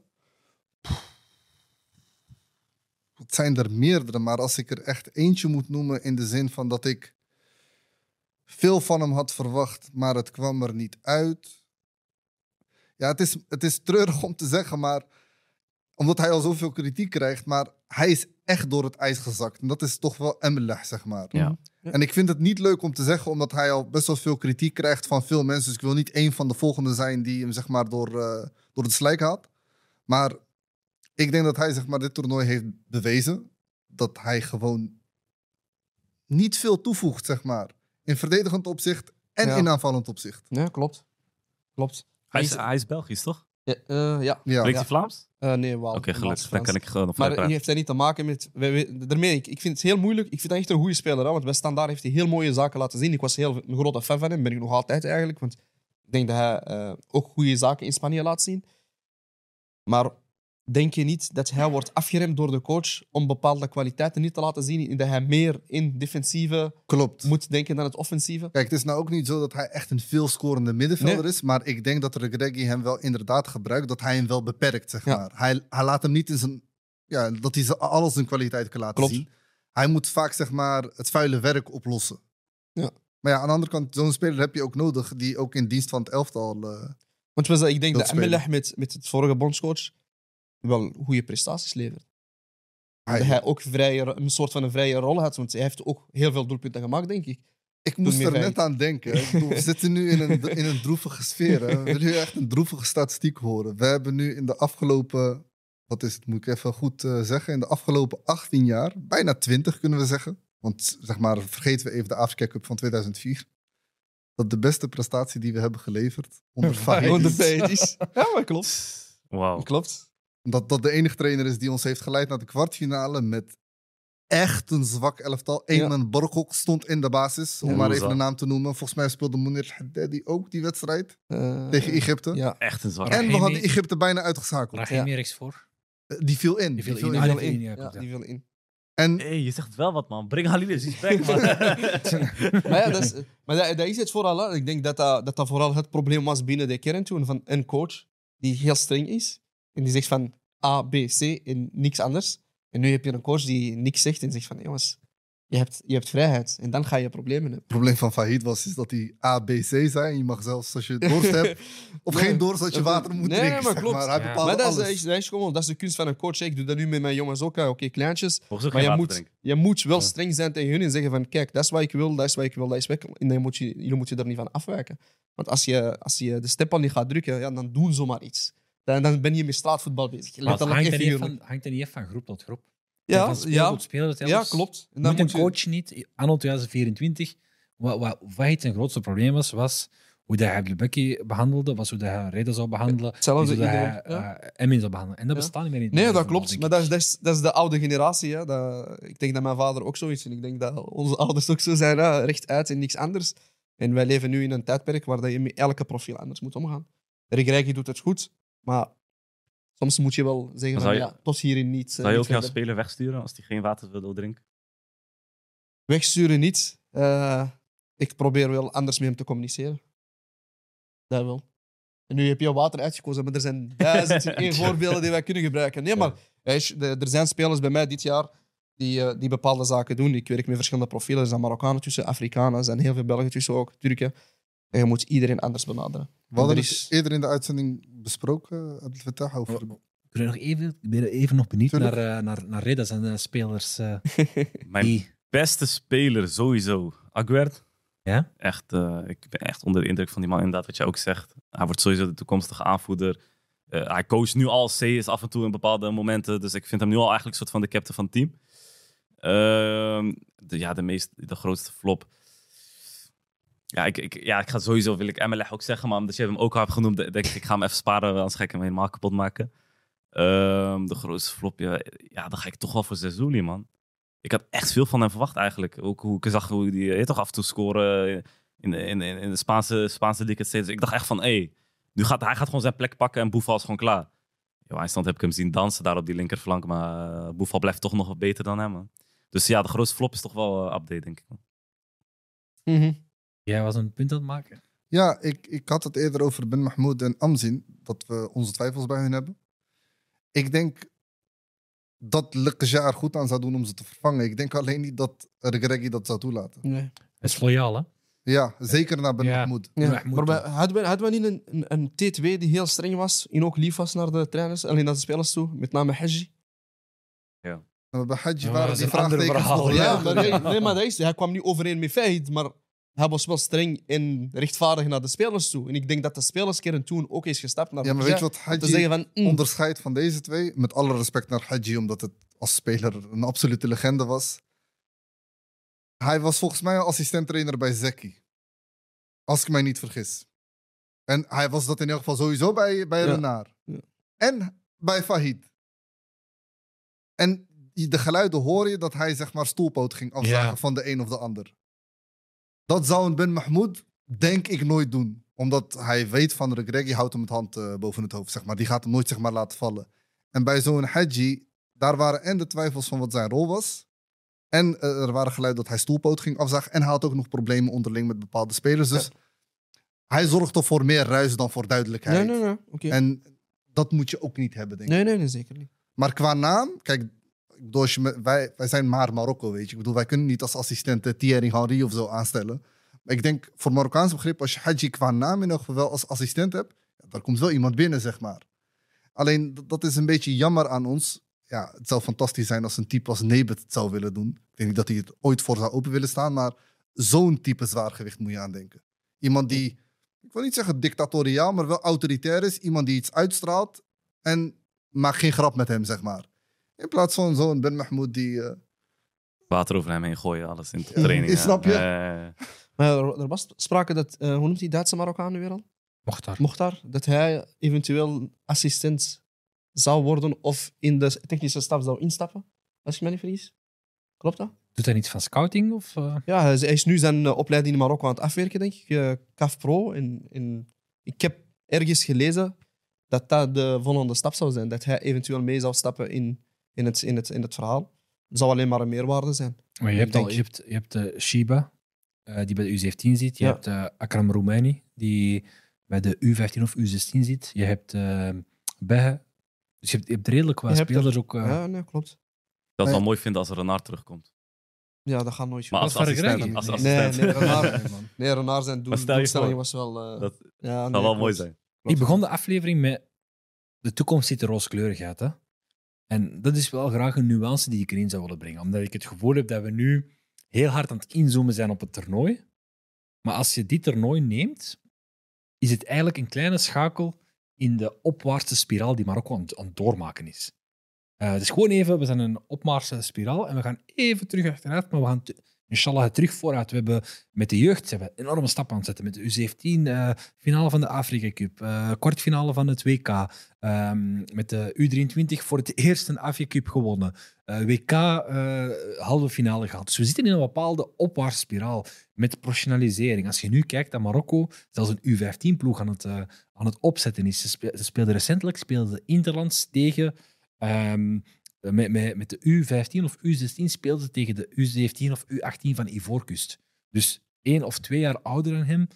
Potige beren. Echt een, wedstrijd waarin dat je weet dat die spelers gaan verliezen, maar dat je wel inzet op die lessen. Ze verloren 6-0 tegen, Zuid- tegen Ivoorkust en tegen Zuid-Afrika weet ik niet hoeveel ze spelen. Maar je merkt dat er een bepaalde filosofie is op de lange termijn. Als je nu kijkt naar de selectie van de, van de, van, van de, van de winnaars van de U23, zijn er zes bij, bij deze selectie. Die, eh, het is een soort van samenkomst van die generaties.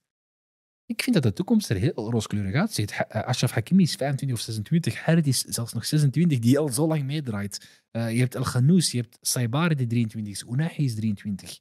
Ja, de Eh. Eh, Richardson. Dus ik begrijp dat de wonder nog wel vers is, maar het feit dat die jongens er nu al bij zijn, het feit dat er op veel jongere leeftijd spelers tegen Afrikaanse ploegen spelen, want voordien, een speler kost voor Marokko op zijn, op zijn 18e of 19e, werd opgeleid in Europa, kwam nooit in, in dat klimaat. Nu ga je Interland spelen, de U15 speelde in Interland, of U16 speelde in Interland in Senegal.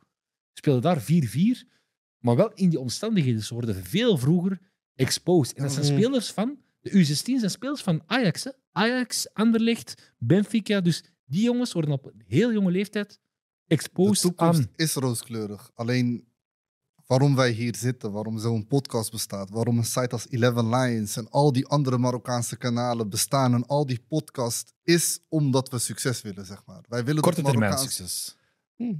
Nou, ook, ook middellange We zijn termijn. ongeduldig. Dat is de realiteit wel. hè. We zijn Alleen- ongeduldig. om het toch zeg maar een positieve draai te geven. Ik denk dat de positieve draai sowieso is dat we nu met deze Afrika Cup heel veel successupporters gaan verliezen. dat de diehards zeg maar alsnog overblijven, laat ik dat voorop stellen. Maar ehm, eh, wat wil ik nou zeggen? Vanaf 2017, kijk, het is maar een... Ja, het is wel een dode mus een beetje, maar vanaf 2017 halen we iedere keer wel de tweede ronde. Je zou denken van, huh, dat is toch een vanzelfsprekendheid bij Marokko. Nee hoor, Nee. tussen 2004 en tot 2017 waren we of er niet bij, of we verloren gewoon in de groepsfase dat we al naar huis gingen. Want ik denk dat de diehard kijker het moment van Hakimi, dat het moment van Benin, flashbacks tevoorschijn kwamen. Exact. Ook penalty op En de vrije trap goal, dat er de flashbacks van de uitschakeling tegen Gabon kwamen. Mm. Een vrije trap goal, de laatste, laatste minuut, dat we ook uitgeschakeld werden in de groepsfase door, eh, door Gabon. Maar ik denk dat we in een absolute opwaartse spiraal zitten en dat we ook op dezelfde voet verder moeten gaan. Ik bedoel, om de hoek staat al een Olympische Spelen, wat voor Marokko ook geen eh, vanzelfsprekendheid is. En de Afrika Cup staat al bijna te wachten. En dan heb ik het nog niet eens over de voedsel en de vrouwenteams die ook Ja, ja. op de mooi toernooien staan. ja, Wat zeker. ook zeker geen vanzelfsprekendheid is. Dus ik denk waar, wat Marokko is begonnen in, nee, pak een beetje in 2015, dat ze daar ook zeker op moeten voortborduren tot zeker 2030 als absolute crème de la crème met het WK in eigen land.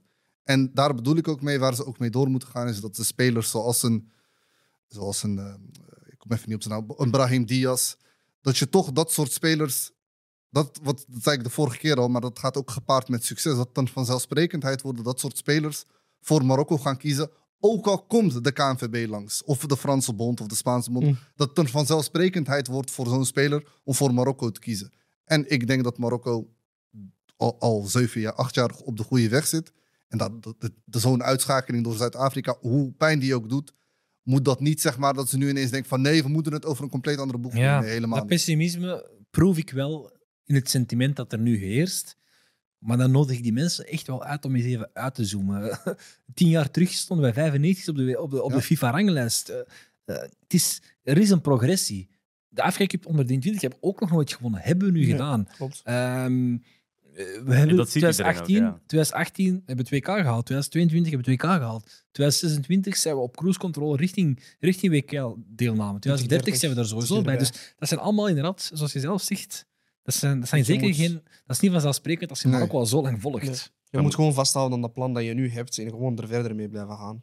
Eh dat is het. En de bond levert goed werk. Dat moeten we, dat moeten we kunnen erkennen. Maar ik zeg eerlijk, de, de, de plan en het pad wat ze nu aan het bewandelen zijn, zeg maar, als ik nu zo'n zo'n zo'n bord voor mij zie, weet je wel, met, eh, met die rode lijntjes en al die dingen. het ultieme doel.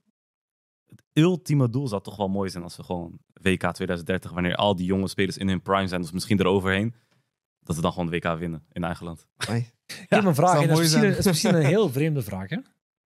Ehm, maar zien jullie Marokko eerder een Afrika Cup winnen of een WK? WK, man. Ik zweer het. Eh, ik, ik heb eens onlangs iets gezien van een Egyptenaar die aan het praten was over het geschiedenis van Marokkaans voetbal. Dat wij eigenlijk meer succes hebben eh, bereikt met eh, WK's dan met Afrika Cup. En dat klopt ook. Ehm, dus ik, ik, ik denk eerder, ik mag dromen, ik zie liever een, een, EK, eh, een, een, een WK dan een, dan een Afrika Cup. Je lacht?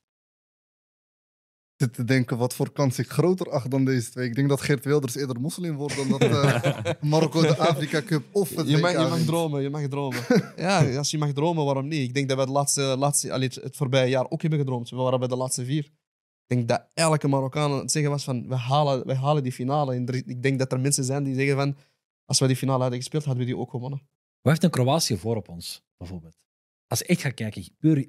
Snap je? Zijn hun voor op ons? Nee, wat hebben zij dat wij nooit zouden kunnen bereiken? Want uiteindelijk halen zij finales, halen zij ook... Allee, Spelers die Ballon hè? d'Or waardig zijn. Ja, maar...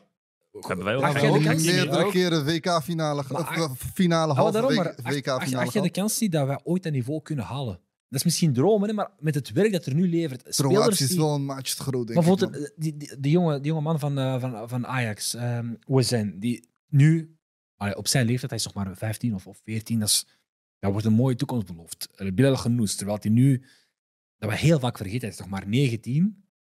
Hem wordt ook een mooie toekomst beloofd. Dus we hebben wel bepaalde spelers die misschien op een bepaald moment wereldtop kunnen zijn. Hakimi is nu al wereldtop, maar andere zijn er één of twee. Bij Kroatië geloof is het het een halve elftal, zeg Ja, maar. maar Ja, klopt, maar op een bepaald moment dat we dat ook gaan hebben met het werk dat er nu geleverd wordt. En de, Ja.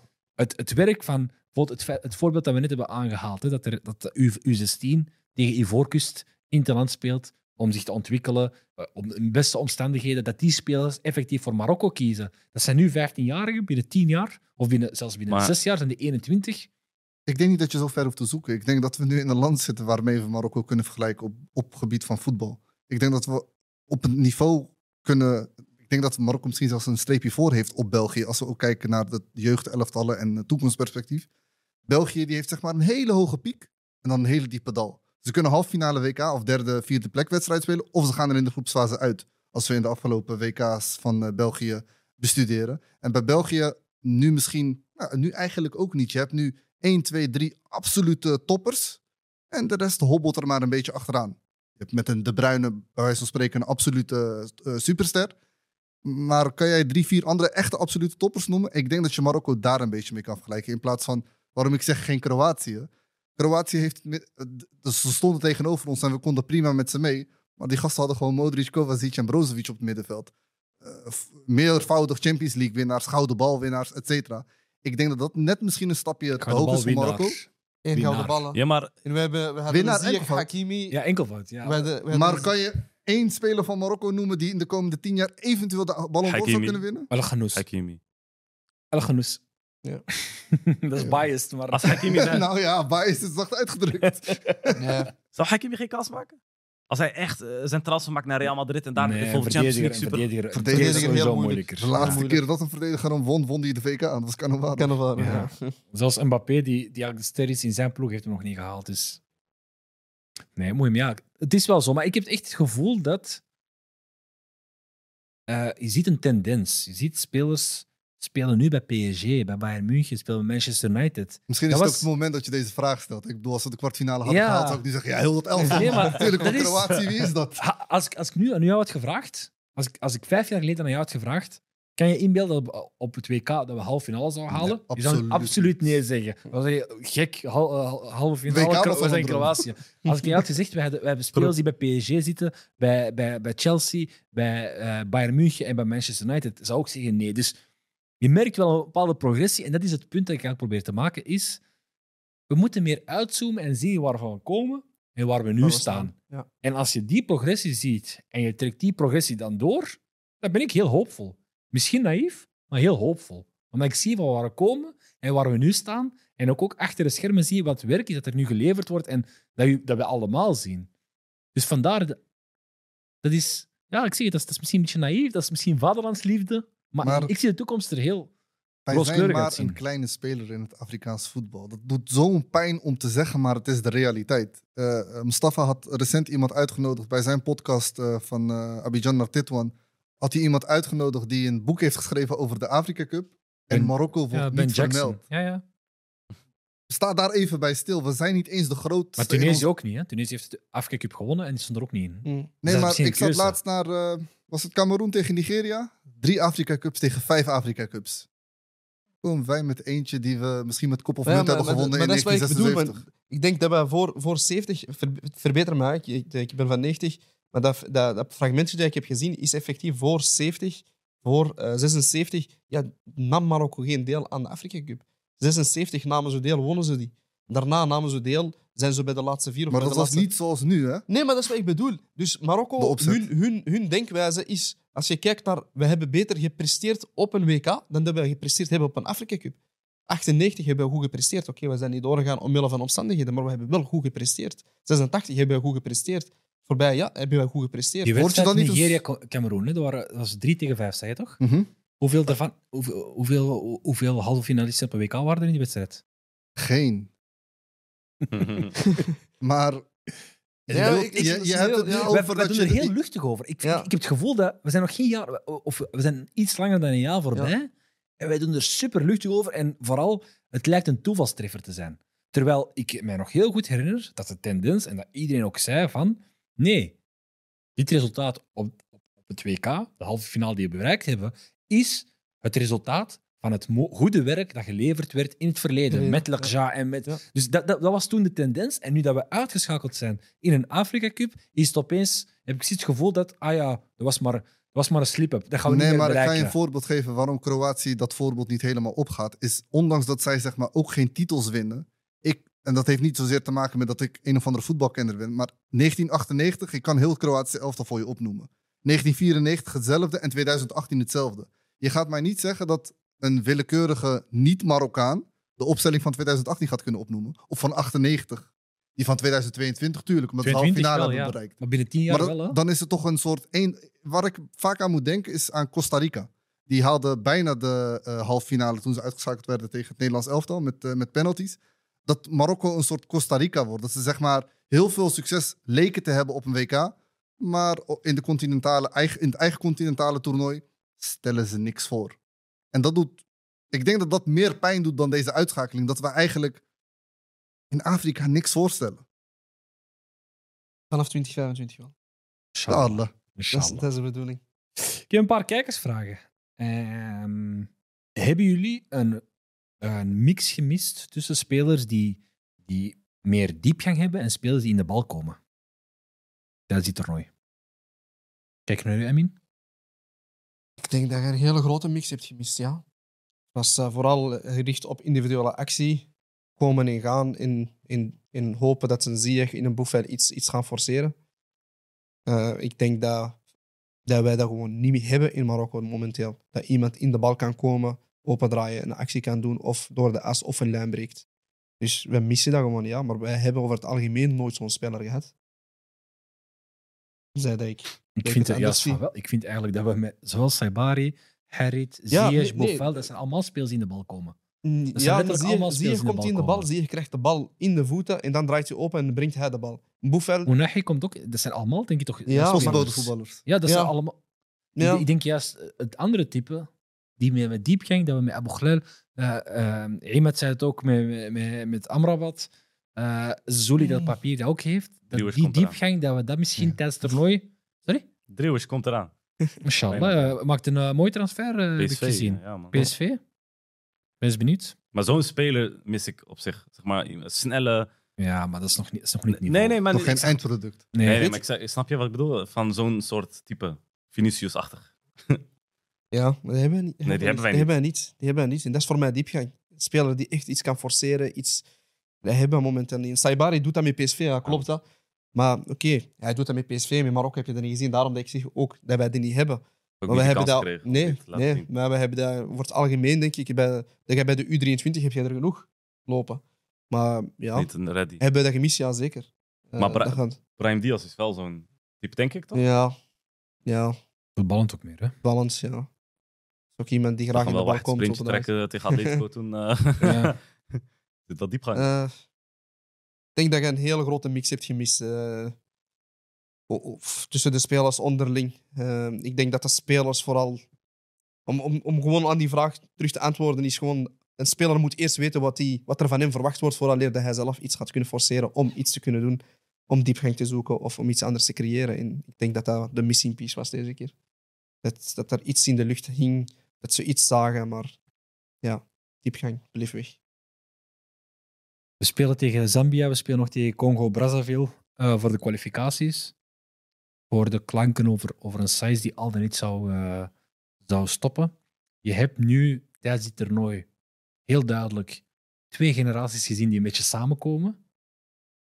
Met wie zou jij spelen? In juni. Want juni is Olympische Spelen komt eraan. Ik vermoed dat al die spelers, al die jonge spelers als een Shadi Riyad, eh, als een El Gh- eh, Z- Zuzi, eh, Saibari, Richardson, die zullen allemaal daar zijn. Zou jij als federatie die spelers in maart bij de eerste elftal betrekken voor de Interlands? Het zijn oefeninterlands, als ik me niet vergis. Ik ben maakt niet wel. zeker. Of zou je Haysam Sharai de tijd geven om met die groep toe te werken naar de Olympische Spelen? Dat de vraag aan mij. Ja. Ik vind niet dat de Islam Sharai de geschikte trainer is om het Marokkaanse elftal te leiden op de Olympische Spelen. En dat is niks ten koste van hem. Maar dat is, een, nee, nee, dat is een andere vraag. Het gaat Omdat hij is niet maar-. Omdat hij een sim... De reden dat ik ga daar naartoe. Hij is zeg maar een soort van regregi. Dat hij ook geen andere keuzes maakt dan zijn vaste elf. Saibari bijvoorbeeld. Ben ik niet akkoord mee. Onder de onder 23 was hij aan het begin van het toernooi geen onbetwiste basisspeler. Enkel de eerste wedstrijd. Omdat hij daarna niet meer om hem heen kon. Ik ben niet akkoord. Mm. Eh, Ik, meningsverschillen. ik ben niet akkoord in de zin van... Hij heeft juist heel veel verschillende opstellingen gedaan tijdens het toernooi. Afhankelijk van de tegenstanders. Hij heeft hij achterin gespeeld met El Hel heeft hij achterin gespeeld met En Rouaf. boeken meer. En, En eh, boeken meer. En met- dus één, hij heeft al verschillende alternatieven. Hij heeft gespeeld met 3 achter- 3-5-2, hij heeft gespeeld met een 4-2-3-1.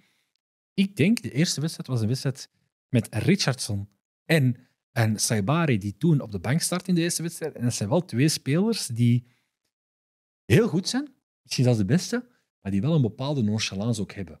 Ik denk dat hij als coach daarin heeft gekozen van, ik ga die misschien prikkelen. Want sindsdien hebben ze alles gespeeld, die twee. Hè? Mhm. Maar hadden wij dat Alles. toernooi gewonnen als Egypte geen rook kreeg in de finale? Ja. Ik ben ervan overtuigd van wel. Ik ben echt van overtuigd van wel. Want ik denk oprecht zelfs dat tegen Egypte met 10 man spelen nog moeilijker is.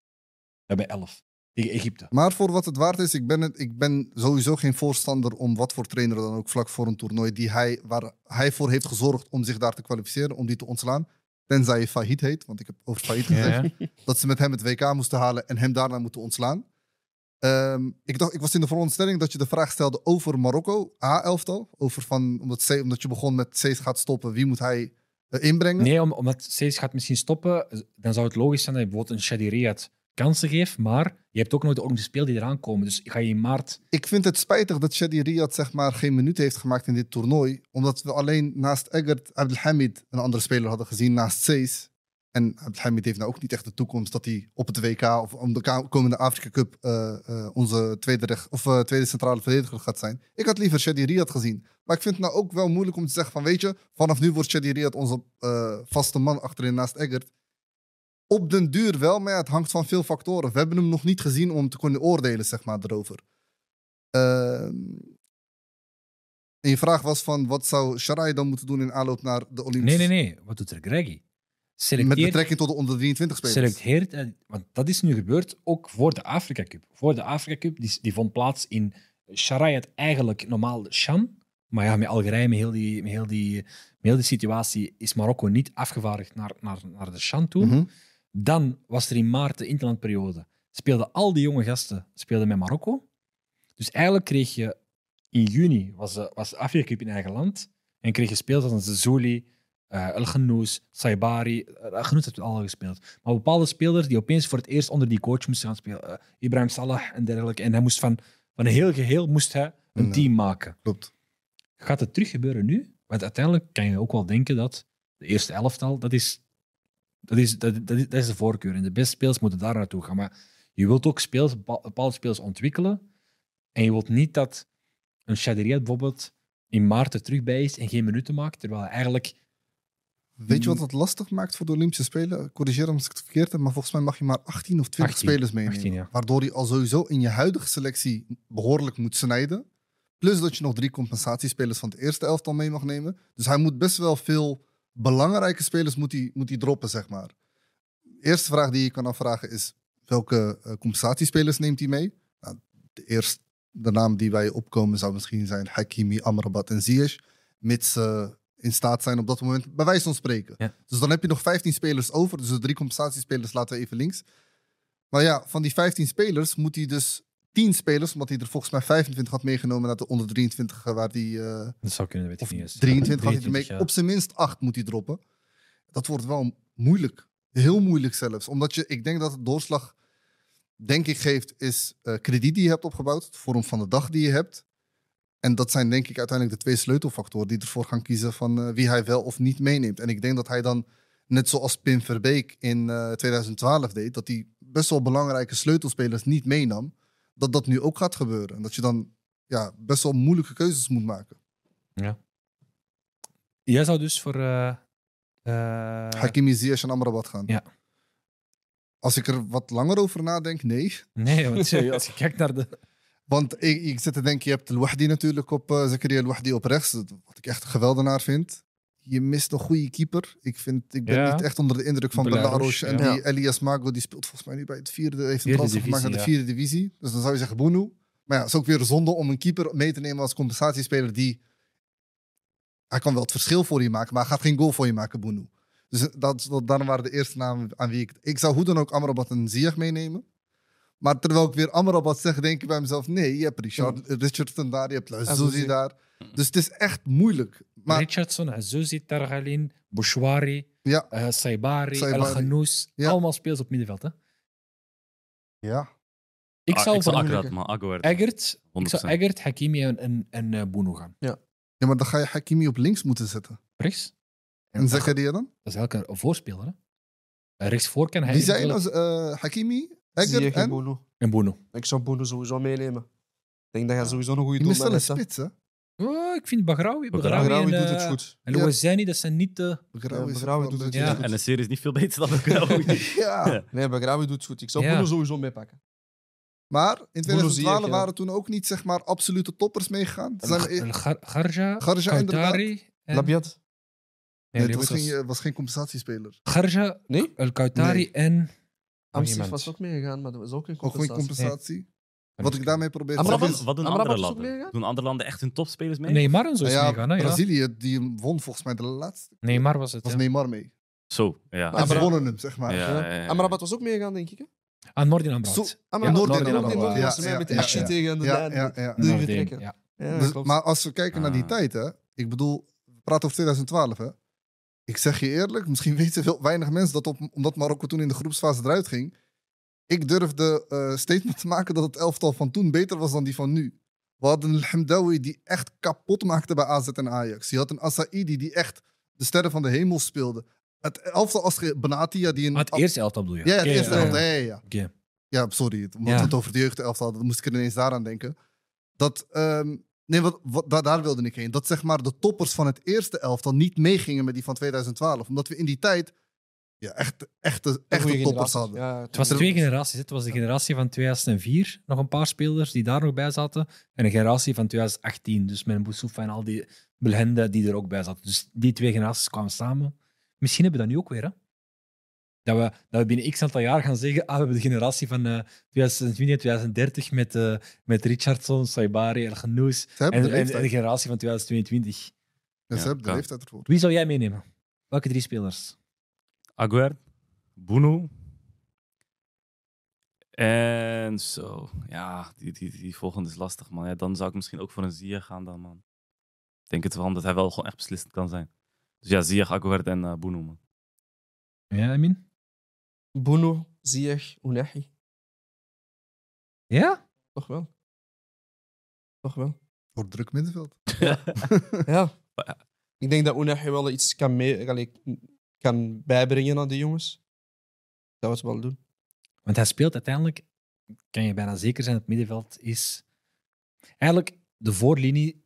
En ik vind, ik vind de opstelling hoe de, hoe de, hoe de Issam Sharai speelde, vond ik eigenlijk wel goed. Zeker in de laatste wedstrijden. Je speelde daar met uh, Belarouche op doel, Amraoui op links, centraal eh, had je uh, Boukamir en dan ofwel Wafi, Helhel of uh, Shadiriyat. Op rechts had je Zakaria Wahdi. Middenveld centraal had je Richardson en Al Azouzi. Daarvoor had je Al Ghanous. Rechts had je Saibari. Links had je Abdel Zazuli. En van voor heb je um, Begraoui. Dus eigenlijk, die, die zes van voor, daar zou ik niet veel in wisselen. Nee, Ja. ja. Het zit eigenlijk wel. Waarom, dus- waarom niet? Eh, Ik was aan het twijfelen, Eggert, maar ik denk dat Eggert zelf zal zeggen, of zou durven zeggen van nee, ik wil niet mee. Laat die jongens... ja, die denk je jongens dat? dat- Ja, ik denk het wel. Want dat is wel we een seizoen toch niet? vergeten, hij speelt ook in Premier League, veel Is wedstrijden. het niet tijdens het seizoen ook niet? Eh, om te spelen? Augustus, dacht ik. Ja. Ja, dus Dus juist met de voorbereiding ook een beetje. ja. Premier League, eh, ik ga niet zeggen blessuregevoelig, helemaal niet, maar Eggert is wel zo'n type, een jongen die, die, die wel die kans aan anderen zou, zou geven en zeggen van kijk, nee, eh, laat, laat die jongens dat doen in mijn plaats. Ik denk Hakimi. Weet je ik denk? Hakimi. eh deze, dit- deze Afrika Cup mocht geen enkele speler nog wedstrijd spelen met zijn ploeg. Uh, um, Atatla mocht de derby niet spelen Ja. met, met Raja. Abkar mocht, de- mocht de match niet spelen. Uh, Emelech mocht ook geen wedstrijd met, met Valencia spelen. Hakimi mocht wel nog de, de, ja. de, de beker eh, of een supercup of wat was het spelen. Misschien was dat ergens zo een bepaalde goodwill van oké, hij mag nu met jullie spelen, maar laat, ons, laat hij dan met ons in eh, En- augustus meespelen. Mbappé heeft ook aangegeven dat hij heel graag mee wil doen met de Olympische ja, Spelen. gaat hij ook spelen? Dus Oké. het zal wel misschien dat invloed kunnen hebben ook van Hakimi van ah, ja, dan kom ik dan, ook. dan kom ik ook. Ja. Ja. Zou kunnen. Ik ben benieuwd. Ik ben benieuwd. Ehm, Nog één speler. Hè? Eh, Je, je vroeg me net van ons net wie, wie, wie vond je het minste en wie vind je de belangrijkste speler. Ik wil één speler die eigenlijk onderbelicht is, of die zeg maar even in het zonnetje zet, omdat hij dat echt verdient. Nog niet echt bij het eerste elftal, omdat we nog te weinig van hem hebben gezien. Maar ik vind Luizouzi vind ik echt een topper. Ja. Hoe hij zich heeft ontwikkeld. Ik vond hem echt met afstand de belangrijkste speler van het elftal onder Sharai, die de Afrika Cup won. Ja. En ik denk dat hij ook de toekomst heeft, omdat ja, Amrabat heeft ook niet het eeuwige leven. En die wordt ook een dagje ouder, ondanks dat hij nog niet heel oud is. Maar ik vind dat echt een, een once to watch, zeg maar. Dat dat echt een speler is op wie we, op wie we moeten letten. Ik denk dat hij uiteindelijk ook echt met Amrabat samen moet gaan spelen. Het zou echt mooi zijn. eh, ik denk dat uh, Greggy terug naar de tekentafel gaat. Ehm, ik hoop dat we daar een alternatief voor zien. Ik heb er alle vertrouwen in, in, in, in, in, in onze technische staf, maar ook wel in onze, in onze bond, dat er daar echt wel heel grondig naar gekeken wordt. En de toekomst ziet er inshallah rooskleurig uit. Ik denk dat dat de belangrijkste conclusie is die we echt moeten meenemen. Afrika Cup achter ons laten en vooruitkijken. inshallah. Winst of verlies, die man Maghreb. Ja, uit Chili. Altijd. You win or you learn. Ja, zeker. Dankjewel, heren. Uh, bedankt. Ja, bedankt dat we hier mochten zijn. Ja, dat is altijd een uh, plezier. Zeker. Um, gaan jullie de Afrika Cup nog bekijken? Ja. Ik vind het echt moeilijk, eerlijk gezegd. Ik, ik heb echt moeite om nog de matchen te bekijken, eerlijk gezegd. Ik denk, ik denk dat, het hangt, uh, dat het afhangt van de, van de, van de affiche. Uh, ik denk dat ik Nigeria wel ga zien, omdat ja, toch een leuke wedstrijd gaat zijn. Maar voor de rest hangt het gewoon vanaf wie dat er uh, tegen wie gaat spelen. Oké, okay, hele korte vraag. Wie wint? Afrika Cup? Ja. Goh. Uh, goeie vraag. Ik gun het Nigeria wel. Na zo, okay. zoveel jaren. Reda? Kaapverdi. Ja? Ze gaan winnen. Ik kom uit Rotterdam, dus ik moet wel Capverdi Maar ik denk als we kijken naar het spel, zeg maar, verdienen Nigeria en Mali het het meest. Ja. ja. Niveaukust niet... Uh... Niet op basis van het spel. Ze hebben natuurlijk wel een enorme voordeel omdat ze thuis spelen, maar ja. ja. Dat kan de outsider zijn, hè? dat die ineens verrassen. Ja. Uitgeschakeld, terug erin, hoop winnen. Ik kan me nog herinneren dat jij toen Ivoorkust echt op de grond lag en dood was, dat je zei van Ivoorkust kan nog verrassen. Ja. ja. En dat zou nog ook inderdaad zomaar kunnen. Ja. We zullen zien. Ik vond dat ze heel sterk waren in de wedstrijd tegen ons. Uh, die oefeninterland die we daar hebben gespeeld, vond ik ze heel sterk. Ik vond ze in de openingwedstrijd heel zakelijk spelen. Ik vond ze ook die wedstrijd tegen Senegal heel goed spelen. Maar Nigeria heeft mij verrast. Voor het toernooi dacht ik echt, die hebben geen balans, die hebben geen... Uh, dat zijn allemaal aanvallers, maar als ik zie hoe dat hun defensieve organisatie is, ja. hoe, dat, hoe dat ze zakelijk spelen, een doelpunt maken, achteruit kruipen vanuit een bepaalde organisatie en dan af en toe nog gaan tegenprikken, ik ben echt onder indruk van Nigeria. Greggy zei over de knock-out fase dat we nu in een andere toernooi uh, gaan zitten. Dat we nu in een andere fase van het toernooi zitten. Is het ook een op zichzelf staande toernooi? Als ik Nigeria in de groepsfase heb gezien en in die wedstrijd tegen Cameroen, was ik echt onder de indruk. Maar om antwoord te geven op jouw vraag, ga ik nog kijken? Nee, absoluut niet. Nee, ik ook niet. Misschien nog de finale of zo van de Ja. wedstrijd. Maar heren, ik heb jullie al bedankt en ik ga je nog eens een keertje bedanken. Dankjewel voor eh, langs te komen. Yes. Ook jullie bedankt. Ehm, ik zeg het, het was moeilijk. Ik heb, eh, ik heb veel vragen gekregen van wanneer komt die show online, wanneer komt die show online. De bedoeling was om gisteren op te nemen, maar dat ging niet. Dat ging echt niet. Dus ik hoop dat jullie er nog van hebben kunnen genieten. Eh, ik hoop dat jullie hebben kunnen genieten van eh, het toernooi van Marokko tot nu. En ik kan jullie wel verklappen dat er nog wel leuke content aankomt de komende weken. Dus blijf zeker dit kanaal volgen. Als je nog niet gesubscribed bent, subscribe zeker, want er komt nog heel veel Atlas Lines content op dit kanaal. Shokran en slemme.